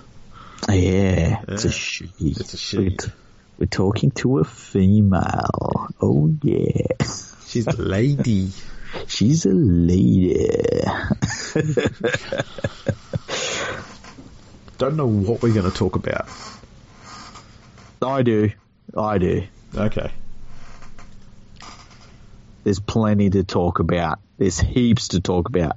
But we've got, yeah, we've got some, uh, we're going to get some, a few followers on, which will be interesting. We've got some, uh, very high profile people that we're trying to get on. That'll be good. Um, who else? There's someone I was going to contact today, actually. Uh, who was it? Ah, damn it. I was going to get in contact. I can't remember who it is now. I'll remember tomorrow. But yeah, I was going to get. Oh, I know who it is. Yeah. Yeah, it's in, in regards to players. That broke it down a fair bit. Yeah, yeah. it's in regards to. uh Is it Isaac Moses? No, because he's all about himself. Is it Trent Barrett? no, because he doesn't do anything for players. You know, he educates them. Yeah, he just you know He gets some teaches- chairs. gets some chairs, teaches them uh, how to be. He teaches all of the eighteen-year-old superstars how to become twenty-year-old superstars. He educates them. Yeah, He takes credit for their work. takes. Can you imagine? He took fucking credit for how manly we're going. That's embarrassing. Um, who else could it be? Is it Paul Crawley? No, no, it's somebody that's not got those issues. Man, I pulled that back. I pulled that right back. A long way back. I really just like I was going to go in for it. That's like your two more beers, and we would have had an issue. We would have had to do an edit. After you said nah, I could hear the brakes at 300 miles an hour. there was labouring man. going on. Stop! Yeah. Stop! That's the uh, that's the little angel on my shoulder, just pulling the reins hard, you know. Yeah. Because uh, yeah, man, two more beers and we're in trouble. Wow. How long have we been going for? Um, that's what she said. Uh, let me have a look. It's got to have been like. Let's have a look here. Got We've been, an hour. yeah. It's been a good episode. I've had fun. Have you had fun? Yeah, it's been entertaining. Did we have any comments on the on the uh, what is it? Periscope. I still didn't look. Good work. I still haven't been looking. Um, I've got no comments on my Twitter, I don't think. Uh, um, lots of comments about Barrett. Um, What are some of they? Oh, just like how he's shit. Um, I had uh, Simon underscore David on Twitter saying he just finished listening to yesterday's podcasts on refs and the media. So I'm ready for continuation of Fergo and the Freak Marathon. So it's nice to have him on board. Um, Christy so too. She's always a big supporter. Matt Addard's always a big supporter. Um, I do so know yeah, the um my, my uh, better half has Yes. has a friend who who also goes for the Sharks, and he's from down Victoria way. yeah, Today, I believe he went for a drive up to Sydney. He's going to go up there and watch the Sharks play this weekend. And he said his name's Nathan, yes. and he said he was listening to um, the last six or seven episodes of Fergo on the Freak on his journey up there. Oh, really? And I went, well, thank you for your support. Um, music would probably be better, but good on him. Whenever I've done long term drives, like long distance drives, is what they actually are called, I uh, love listening to podcasts over music. Really? Yeah, yeah, I love it. I uh, I used to listen to Dan Carlin a lot. He's got uh, Hardcore History podcast. Ah, yes. yes, you got I me on love- them. They, they're very good. Yeah, I, I absolutely love those podcasts. He hasn't done one for about, might have been 11 months since his last one come out. He's probably But, still uh, recording it. I mean, they do go for about 15 hours each. They do. They go for ages. It's funny because you can start off a series. He'll do like a, like a three or five part series and it'll go over two years. and I'm not even joking. Yeah.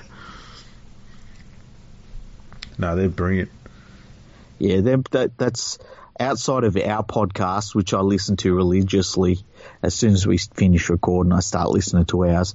But uh, hardcore hardcore history is my favorite Well, podcast. that's, that's a quality control thing, is what you're doing there. yeah, pretty much. Yeah. I, like listen to make I listen to a lot of podcasts, Oh dear, I Yeah. didn't know that. a lot of rugby league ones. Yeah, So I'm, What in, ones? I'm in touch with the rugby league podcasting community. yeah, Um, well, the ones I'm on, yeah, yeah. ours, full credit to the boys. On there doing stats every week.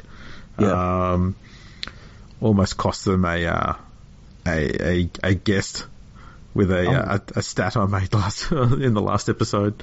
What was that? What was that one? I Can you made, say? a, I made a joke about Aaron Woods. Oh, he wasn't going to come on. I think they're, I think they're working on getting him on as a guest. Oh, really? Yeah, so I'll have to, I might have to butter him up and, and do a good one next week. Yeah, maybe you could uh, talk about how many ta- uh, how many cuddles he likes to make in a game or something. Well, the one I made was, was saying that he made his first post contact meter since 2016. Are you serious? That's it's a bit harsh. that is pretty full on, but uh, harsh but fair. So I'll have to I'll have to talk him up in the next one to, to make things Yeah. right again. Um, League Digest. Yes. Um, yeah, great. They're doing this great series at the moment on the Super League War. They're about to get into um, when the war kicked off. You know, April one. yep. That's that's where they're at. That's going to be next week's episode. So, um, if you haven't tuned into it, get over there, listen to the previous episodes where it builds it all up and talks about the precursors to it and everything else, and then um, strap yourself in for the carnage that's about to come along there. Um, sports best friends, a couple of West Tigers fans, and a few other people talking footy. hmm Uh, that one's not too bad. Who else is there? Uh, Woody and Slugs. Yep. Don't mind I them. follow that. I'm, I'm keeping the best one till the end. So I'll keep going. Who else is there? Um, Legal Counsel. Yep. Tune into them. Um, Dead in Goal. That's James Smith, friend of the show. Yeah. Um, he doesn't do a lot of episodes on there, but when he does, absolutely brilliant. So check them out. They're awesome. Ah, what else is there? What's that kangaroos one? Uh, chasing kangaroos. Yeah, that one. Keep forgetting Yeah. the name of it. Chasing Kangaroos. Um, I'm a few episodes behind that one, so I've got to catch up on that. There's the Uh, American Rugby League one as well. Yeah, I I was listening to that last year. I've got to catch up on a few of those as well. Yep. Um, there's also one about the Toronto Wolfpack, which I've been told about and haven't listened to yet, so I've got to get into that one. Yep. Uh, what is it? The Voluntary Tackle. Yep. I'm a fan of that one. Uh, it's a Rugby League by the Fireplace, I think, is another one. Yeah, yeah, I've followed them for years, hey? Yeah, they're not bad. Yeah. Ah, God, who else is there? I'm sure Trying to there's, think. there's, I'm sure there's others. I've just forgotten them. Oh yeah, there's Rugby Reloaded with Tony Collins. Yeah, If you want, if you want, like the full history of a certain aspect of the game broken down in ten minutes, bam, he's your man. Um, I think he's the only rugby league historian with a with a doctorate or a PhD or something like that. Um, oh, you know what? I think there's two of them now because I believe Victoria Dawson also has a doctorate in rugby league history. Really, Yes. she sounds like someone to make a great guest. She, well, we're, we're going to try and get her on. because the bloke I mentioned just before is keen to come on as a guest. I've just got to set up a time with him, Yeah, yeah. and we've got to figure out what the hell we're going to talk about because he's going to Yeah. make us look like absolute idiots. Yes, we, We need to find a topic that we can at least be competitive in. we'll be like football oval shaped. I like the footies. Be really good. We're gonna have to. that We'll be. We'll. It'll be like uh, a real coach talking to Trent Barrett. exactly. That is exactly what it'd be like. Um, so yeah, there's. I went through a fair whack there. I'm pretty sure that was it. I can't remember if there was more or not. Uh, the the referees one during the Oh, week. Yeah, yeah, yeah. That's the the NRL podcast, the one that um, Kasey Badger does with with her husband. Yeah, I'm yeah, going to say it like that. I know her husband's name, but I'm saying the important person first. exactly. Got We're that. big Kasey fans. Got that badge. yeah, I put out a tweet to Kasey today. I told her about um, an article I wrote years ago yeah, about the the man who refereed in round one, 1908, by the name of Ted Hooper, yep. and he's also the only first grade referee in the the main comp who refereed two games in a row on the same day.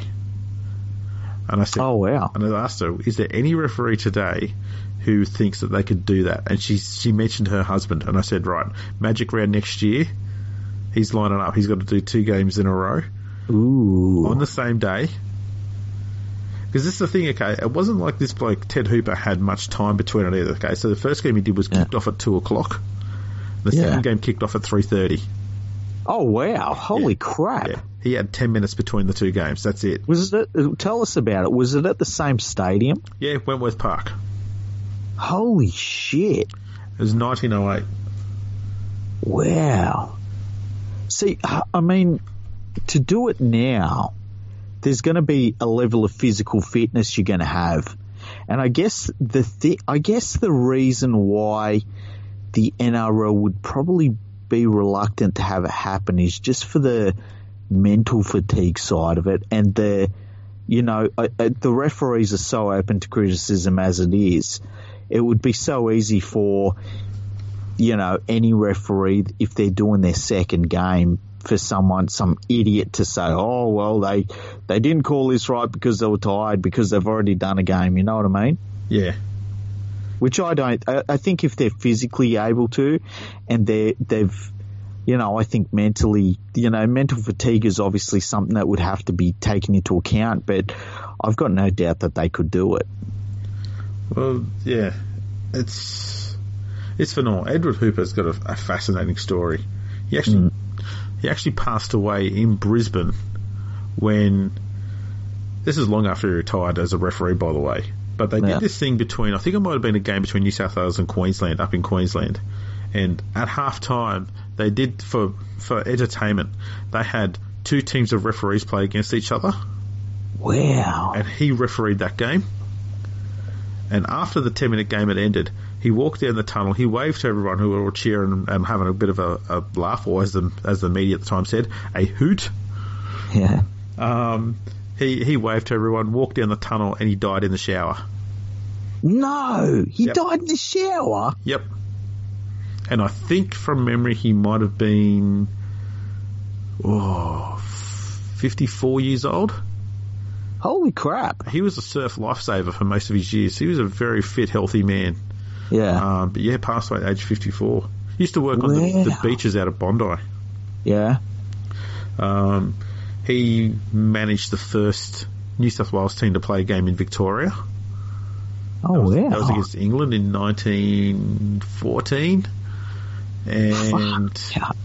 he also he also took a New South Wales team over to New Zealand as their manager, and had a unique situation over there where they went to one ground.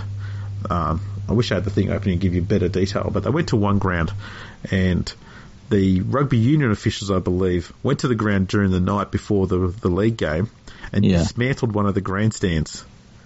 And when That's the league crazy. officials turned up the next day, they saw it was all broken down.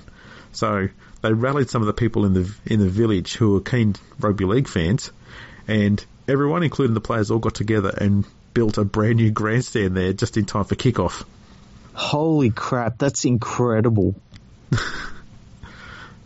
wow. So, uh, yeah, he's a shaker, a mover and a shaker. And uh, when in 1908, when when he became a referee, the Giltinan decided that every referee should get paid for every game they officiate because Yeah. they're, they're important to the game. Yeah. Um, the referees all agreed that they would not take the money. Instead, they asked that the league keeps the money in its own coffers to make sure it gets itself set up and running first. Wow, that's amazing. That's why you got to respect the referees. You know what's you- interesting? I was going to say because when you realise that the game only just had money in the bank after 1909, it makes you wonder whether that would have been the case if the referees had have accepted the payments. Yeah, exactly. And and you know what's interesting about the early years is that the referees weren't just I mean, these days the referees are almost compartmentalized.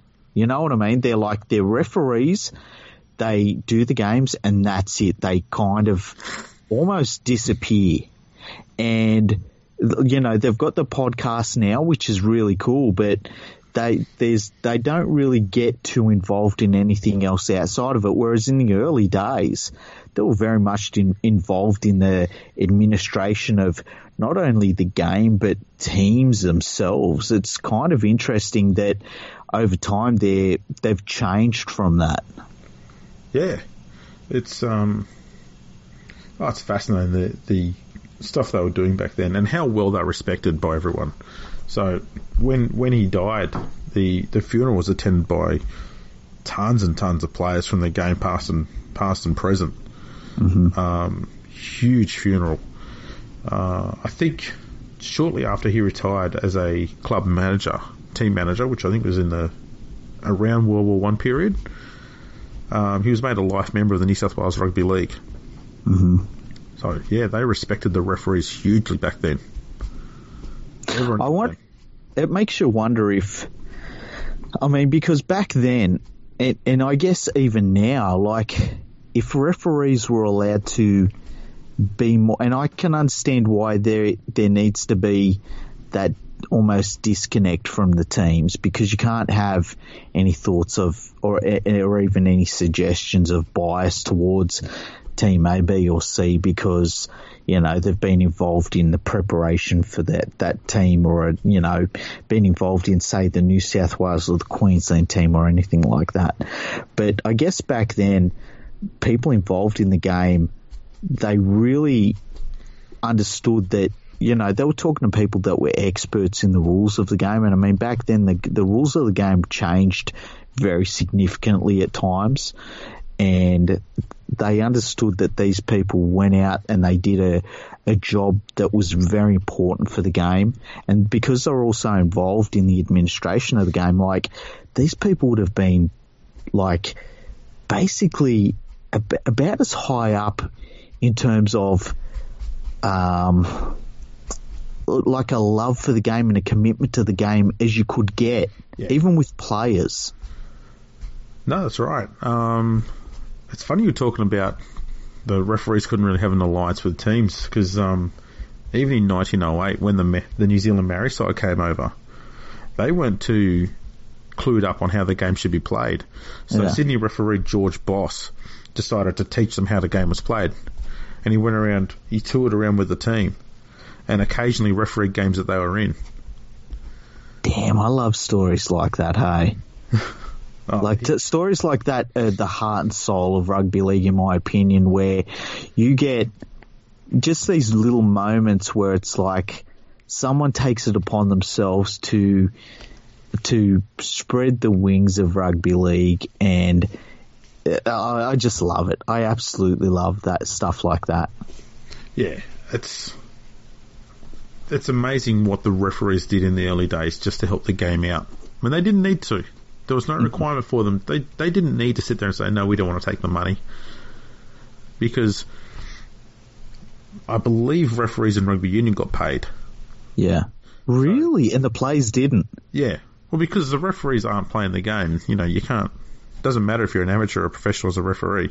That's a good point. Yeah. So the referees in league could very easily have gone back to being rugby union refs, I guess, if they wanted to. Yeah. But you know, they said no, no, it's okay. Keep the money. Let's get make sure this game gets off the ground first.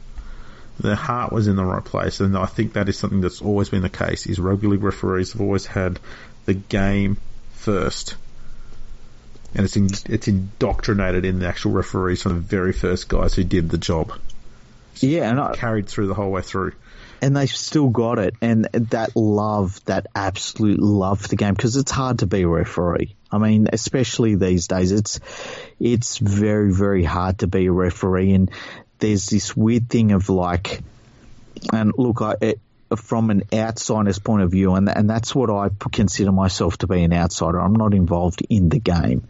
Um, it, it feels like the referees would feel like outsiders from the game as well to a certain extent. And I might be wrong about that. We'll, we might get, uh, get Kasey Badger back on and ask her about that in the future when she's on again. Um, but yeah, it's, I would love to know if the referees these days would love to expand their roles within the game, even if it's through um, teaching, you know, kids how to play the game a little bit better or teaching them the rules of the game or something like that. Um, I, wonder if they would embrace. I, I, in fact, I know they'd embrace something like that. I know they'd love something like that, but I wonder if the NRL would want that to happen. Yeah, it's hard to know. Mm. I, I, do like I do like what what Kasey and uh, Gavin are doing though with their podcast and stuff like that. I, yeah. So I think that's brilliant. So yeah, definitely need to get it back on and ask us some more stuff. Uh, we, yeah, I, we didn't even touch the surface of what we wanted to ask her. So. No, and I think, I mean, I don't know about you, but I think in terms of the most fun we've had during the podcast, I think that's probably number. I know it's number one for me. Oh yeah, uh, it was definitely a great, a great episode. Yeah, it was just, it was awesome. It was just awesome. I know that when we finished that episode, um, we both felt like that was the best one we'd done. It was just great We're sort of sitting there half pissed off we couldn't speak to her longer, but you know she's she's obviously intensely busy, even on a day yeah. off, as we learnt. And um, yeah, we'll have to try and probably get onto her during the uh, the off season when her schedule may not be as as heavy. Yeah, one hundred percent. I mean, there's I I have listened back to that episode, and there's a, a couple of questions I think that I would love to have asked, but we just didn't have the time, you know. Yeah, yeah, no, absolutely. I'm just having a read on Twitter here. Mm-hmm. And the Oracle is on there. And he's made a pretty bold claim, but it, it yeah. ties in with some of the rhetoric, I guess, at the Daily Telegraph. Okay. He says, Has there been a more disliked administrator in NRL history than Todd Greenberg? And it's all over his gift to Cameron Smith's wife. he says, I look forward to the day he is sacked or steps down. And I'd have to say, how many times has that, that sentence been said before? Has been a more disliked administrator in NRL history than insert name here? Yeah, I would guess. Single one. Yeah, I was about to say from 1907. Yep. Well, I mean, even JJ Giltinan he gets off the boat and they say, listen, JJ, you've been we've sacked. got some bad news for you, man. yeah, yeah, you've already been sacked. You didn't have a say yeah. so yeah, I mean, like I, I even think in in our lifetimes, I mean, people fucking hated Arko, all right? Yeah, and then. That, I mean, they then they hated Neil Whittaker, and then they fucking hated David Gallop. Like, there's just no, been no one that's been a rugby league's top dog and has been liked. No, that's all right. Yeah, it's impossible to be. Yeah. Um, even Humphreys was hated on because of his whole talk of wanting to condense the competition and make it smaller. Yeah. Um, yeah, it's it's crazy how this rhetoric just continues on and on and on and on and on. And it's, it comes from the media who have never administered any sporting competition ever. Yeah, exactly. So how the And- hell would they know what a good administrator is? The fact that they keep asking true. for them to be sacked and get new ones in there who they say, oh, we've got a new administrator, this is going to be fantastic, and then a few years later they're talking them down again, shows that they don't even know what the administrator's supposed to be doing. And we had like, I mean, even Dave Smith and I'm trying, like, what was the name of that dude that come over from rugby union, that Kiwi dude that Was it Moffett? David Moffett? That's it. Yeah. Yeah. Now look, I don't think Dave Smith was all that bad No, neither did I. because what he did is he he turned the rugby league from a bunch of blokes administrating it to a professionally run business. Yeah. Um, and yeah, I'm not even that opposed to Greenberg. I'm not saying he's done a great job, but I don't think he's been the worst we've ever had. He's just been okay. I don't Yes. passionately upset about the stuff he's done or he hasn't done.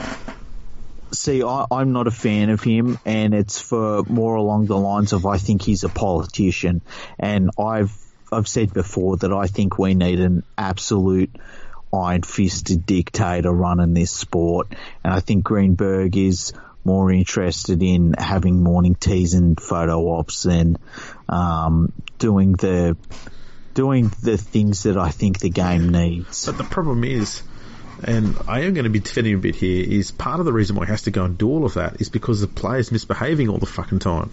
Uh huh.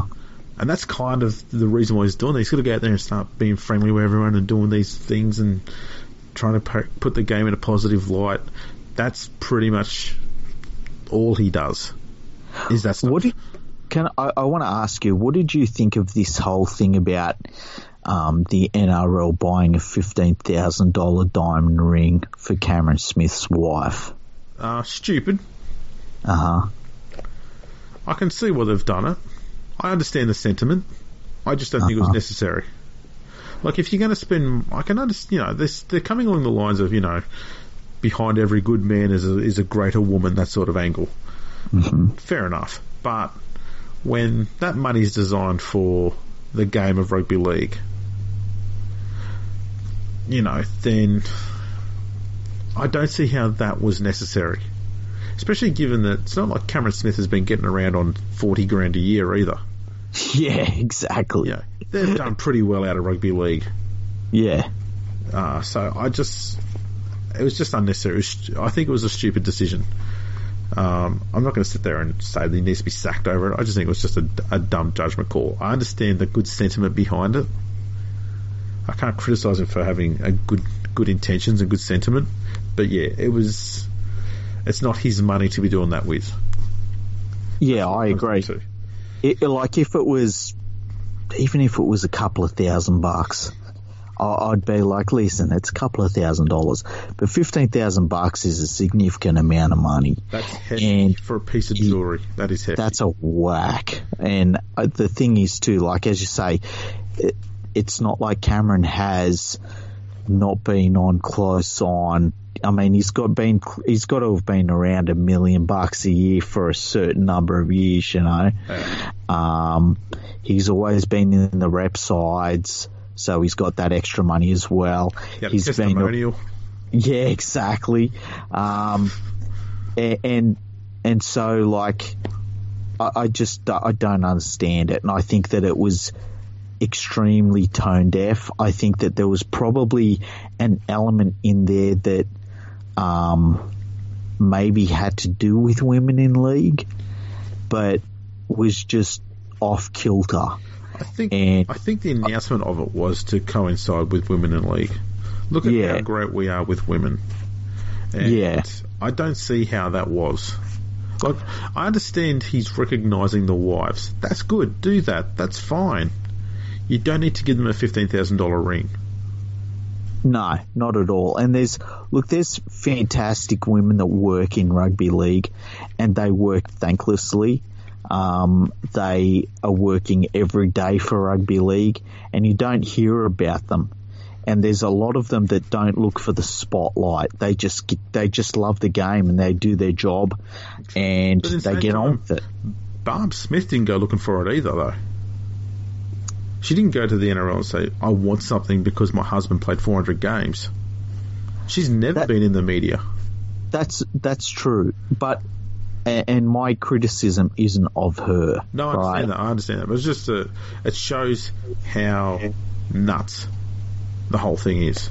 Yeah, and very tone deaf. And look, it's it's brought a focus on her that is not needed, and it's brought negative um, negative thoughts and energy on towards her, and negative negative focus on towards her, and it, it just I think it was very. Uh, as I said, I think it was very tone deaf by the NRL, and I think if they had their time over again, they might have done something different in terms of maybe waited for Cameron to retire and, and done something then that was maybe not so much towards um, like in the in in a diamond ring, but maybe something for the him and his family rather than than a gift. Yeah, I think that probably would have been a better thing to do. It's just Yeah. a bit weird. And a, a ring, a fifteen thousand dollar ring. I mean, when I think of a fifteen thousand dollar ring, I'm thinking of something you give someone when you want to propose to them. Yeah, I mean That's a whack for just I'm thinking that's- piece of jewelry. that's that's three or four times what I would propose propose with. Like what the hell, man? That's the sort of ring that like. no, I'm pulling it back. Sorry, I heard the break. I'm sorry, Again. listeners. I was hearing the handbrake again. yeah, I pulled on that. I, I went, I went quite sad. I wonder if the brake will fail. I wish I could say what. It's so funny too. Oh shit. Yeah. Oh. Um.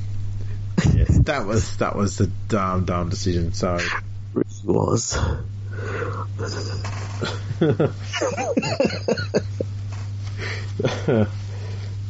oh shit, man.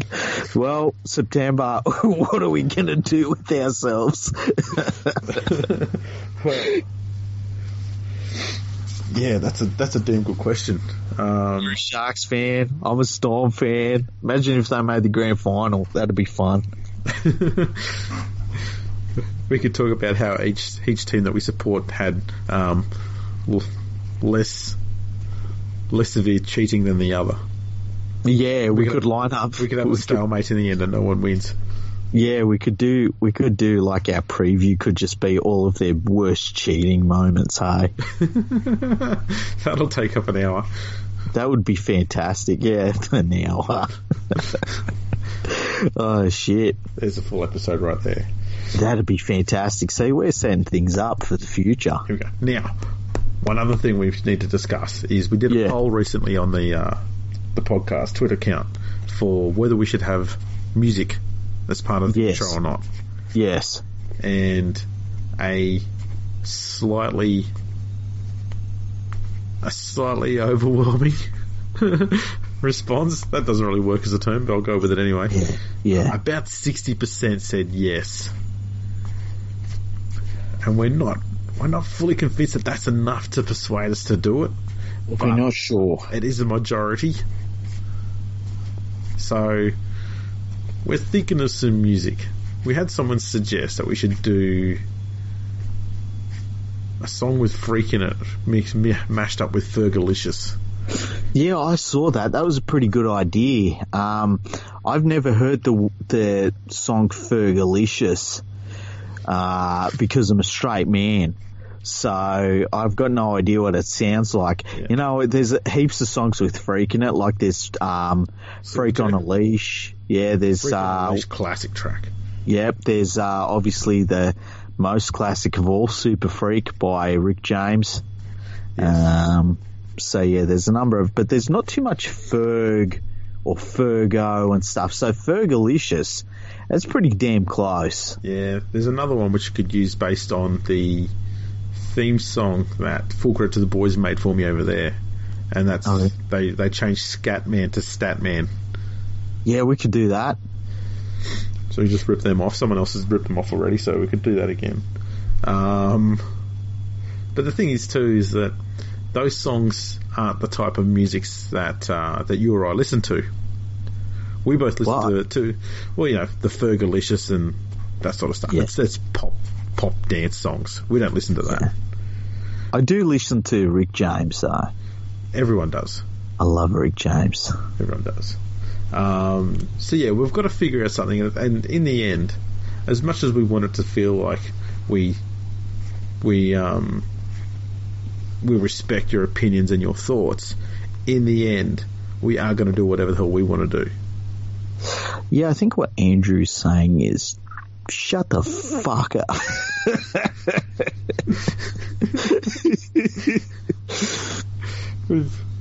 No, so we take our cues from from the public.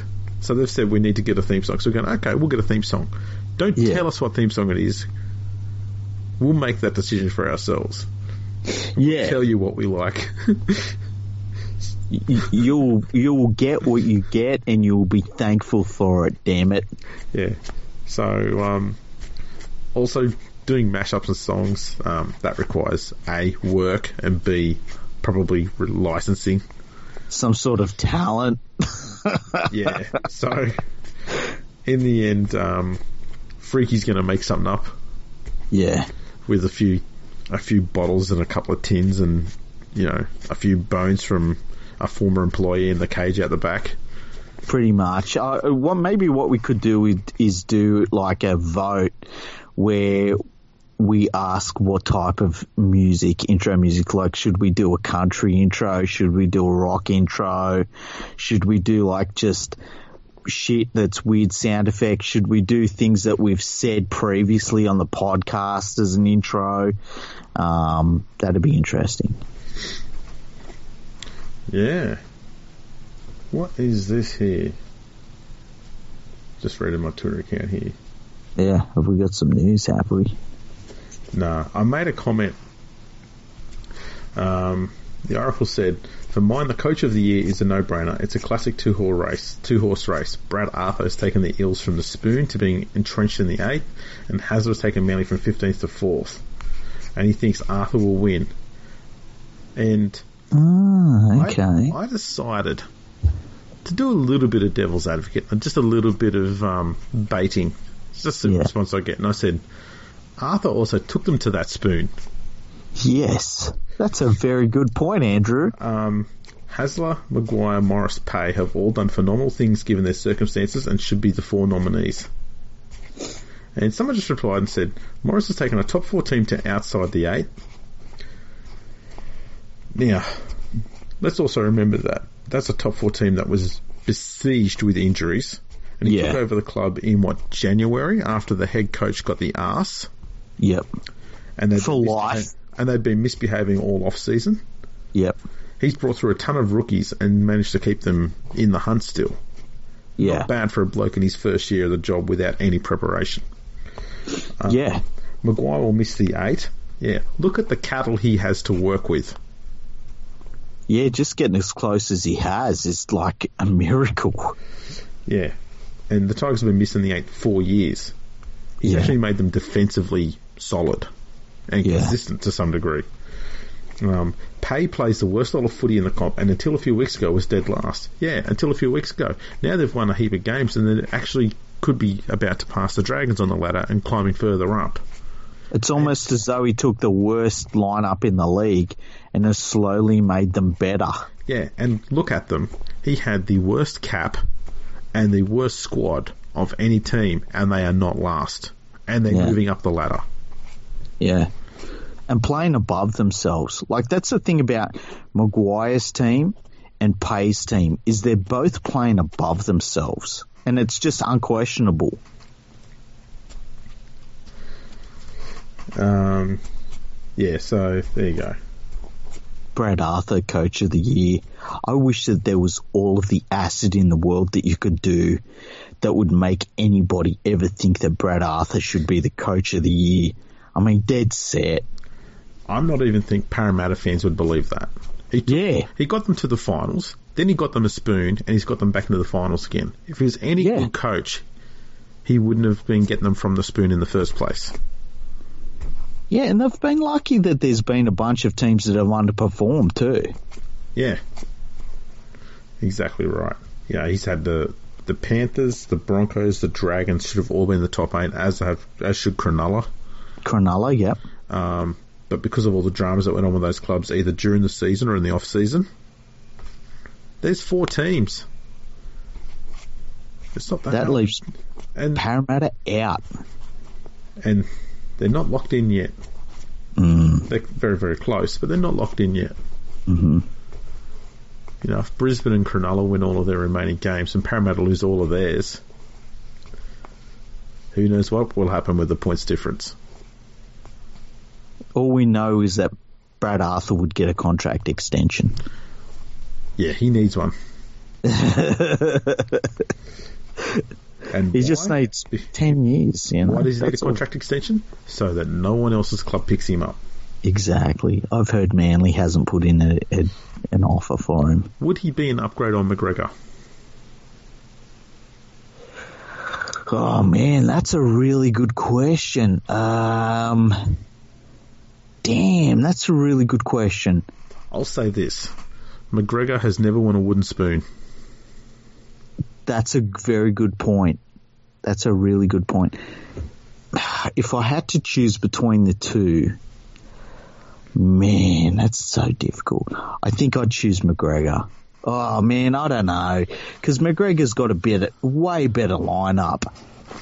That's exactly Ah. right. He does. That's the problem with it.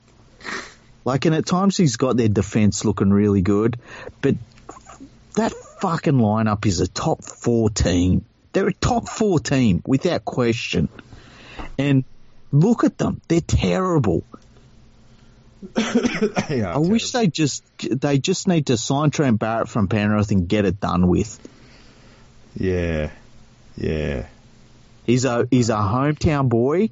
He's from like the, he used to play for the Illawarra Steelers. He'd be great for the Dragons. Did did um, Barrett sign to a set to, um, set length of contract? I haven't seen any set length, no. Because there was one thing that I was glad about that decision. Yeah. Bear with me. Yeah. It's given us content for as long as he's there. like whenever we need to do an episode where you feel, you know, we we don't have anything to talk about, I'll just Yeah. say, do you want to talk about the Panthers and Trent Barrett? Okay, you get fire up, and then we've got another fiery episode, and we're just done. We can just do that every second week.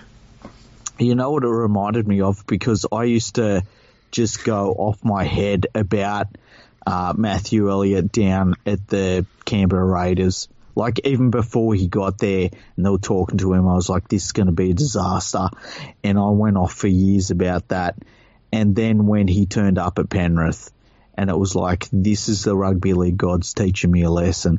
And I felt like the same way when I found out Trent Barrett was coming to Penrith. The thing that you need to worry about here Yeah. is that if Penrith miss the finals Yeah. and they don't make the finals next year, Yeah. there's one bloke who's perfectly positioned to take over the head coaching role. Shut up. Yeah. That's what you need to worry about. I and then we'll be having discussions. Then I can rem- I can picture the the episode now. Was Ugh. Mike- was Matthew Elliott a better coach than Trent Barrett currently is? And you'll be sitting there having this having conniptions. You'll be conflicted, and you'll go, you know what? I think Elliott's better, and it's going to come to that, and it's going to be the most glorious episode ever. But what would Trent Barrett be able to whinge about? Because the Panthers have this amazing facility. Yeah, but that's the thing. And- He'll have nothing to whinge about. He'll still, Yeah. he'll still be shit. Yeah. In the end, your your argument for saying Elliott was better is the fact that he never took praise for something he never did. I remember when Elliott was coaching us, and I remember there was that one year we got second place, and it was like kind of we pulled it out of our ass. And I remember people on Twitter saying to me, "Oh, see, he's a good coach. We got second place." Man, I could have burnt the world to the ground. I could have fucking set everything on fire. I was so fucking angry because I knew that it meant that we'd have him for years to come. Yeah, it just looked uh, for a few more years. Uh, I'm still not over Matthew Elliott's time at the Panthers. Hey, we need to need to settle you down and get a full episode out of you over that. Yeah, I, have got PTSD over it. oh, jeez. You, you need to have a purge. I do. I, we what we I should do is sit down, look at some of the low lights, and there's because there's no highlights of the time, and I mean it was like him and Matt Adamson and Craig Gower, and it's just fuck. None of it's good. None of it's good. Not a damn shred of it is good. Well, there you go. We might leave that cherry mm. for some time down the track. That's going to keep people waiting on bated breath for that episode. Yeah, we'll bring it to you. Don't worry. Yeah. yeah. Maybe for that one, I should get just absolutely sloshed. Well, sloshed to the point where you can still be coherent. Yeah, like where basically where I'm lying down on the ground, holding the microphone against my face, like the side of my face, and just being like, you know, you know, uh, one beer back from that point. Yeah, exactly, just one. Yeah. As soon as you say, I'm going to have a lie down, go, oh, okay, we're going to have to close the episode. yeah, yeah. See, the problem is I would be more likely to be like, you know, I've been lying down on the ground for half an hour or so. I didn't even realise when it happened. it's so warm down here. Oh, I'm sleeping on the dog again. Why isn't he breathing? Uh, oh, he'd still breathe. I remember when uh, I remember in The Sopranos when Christopher Moltisanti was in a drug induced haze. I think he was using heroin and he sat down on the dog. it wasn't funny at all. I know I laughed, but it wasn't funny at all. so that's another thing I never watched was The Sopranos. Oh, really? No. You missed Adriana going, Christopher. anyway. And the way they pronounce the word whores. Who is? Who is? I love it. I still, not that I say the word very often because it's disrespectful to women. Um, but when you say who is, it's the best. All right. Well, now just to quickly recap, we spoke about yes. podcasts that I like, and I, mean, intentionally left one off because I wanted to, I wanted to mention it right at the end. Yeah, I know the one you mean. The starting block. Follow them on oh. Twitter at the starting block. Drop the K on the end. Tune in so, every Wednesday night uh, on Twitter, Periscope. They're on there. Um, they've got their own podcast. It's just the, the Periscope ones turned into an episode. Um, subscribe to them, like them.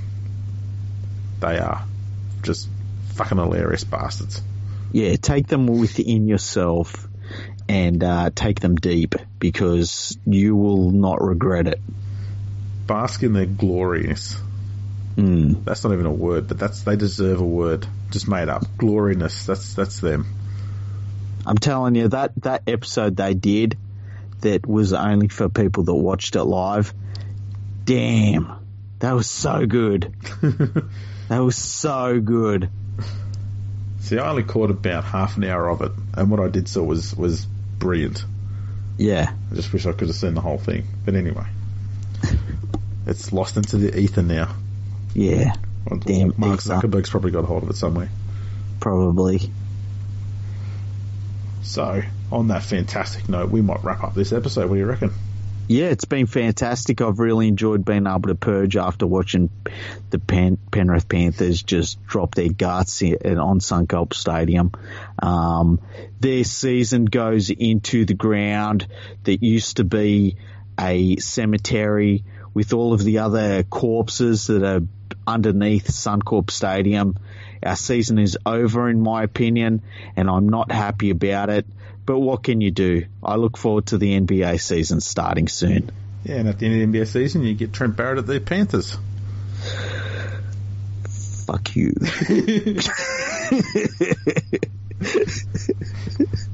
That's where you end an episode. That was fantastic. yes. Uh, yeah. We'll, uh, I don't know, are we going to do another live show this weekend? Maybe. Uh, what, well, what, what games have we got? Let's have a quick look at the games because I I always forget the games. Um, not I don't forget the games really. I'm a rugby league expert.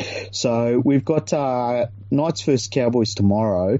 I believe you said you're doing Storm versus Raiders for a website. Yeah. Um, and then Rabbitohs versus Bulldogs. I don't mind doing any games to be honest with you. Yeah, we might ask the uh, the public which one they want us to do. We'll do a poll. Yeah, there's not any killer games. I mean, you know, normally the Sharks versus Dragons is a kick-ass game, but you know, the Dragons are playing like garbage this year, so that should, I mean, the Sharks should just annihilate them. With any luck. Yeah. They really need Trent Barrett at the Dragons. They really, really do. Please. Yeah, it looks like they've they've made the wrong decision and not gone local. Exactly. I might regret that. well, on that miserable note, Mm. we'll close this up. Thanks for tuning Yeah. in, everyone, hmm and we'll catch you all later. Goodbye, world.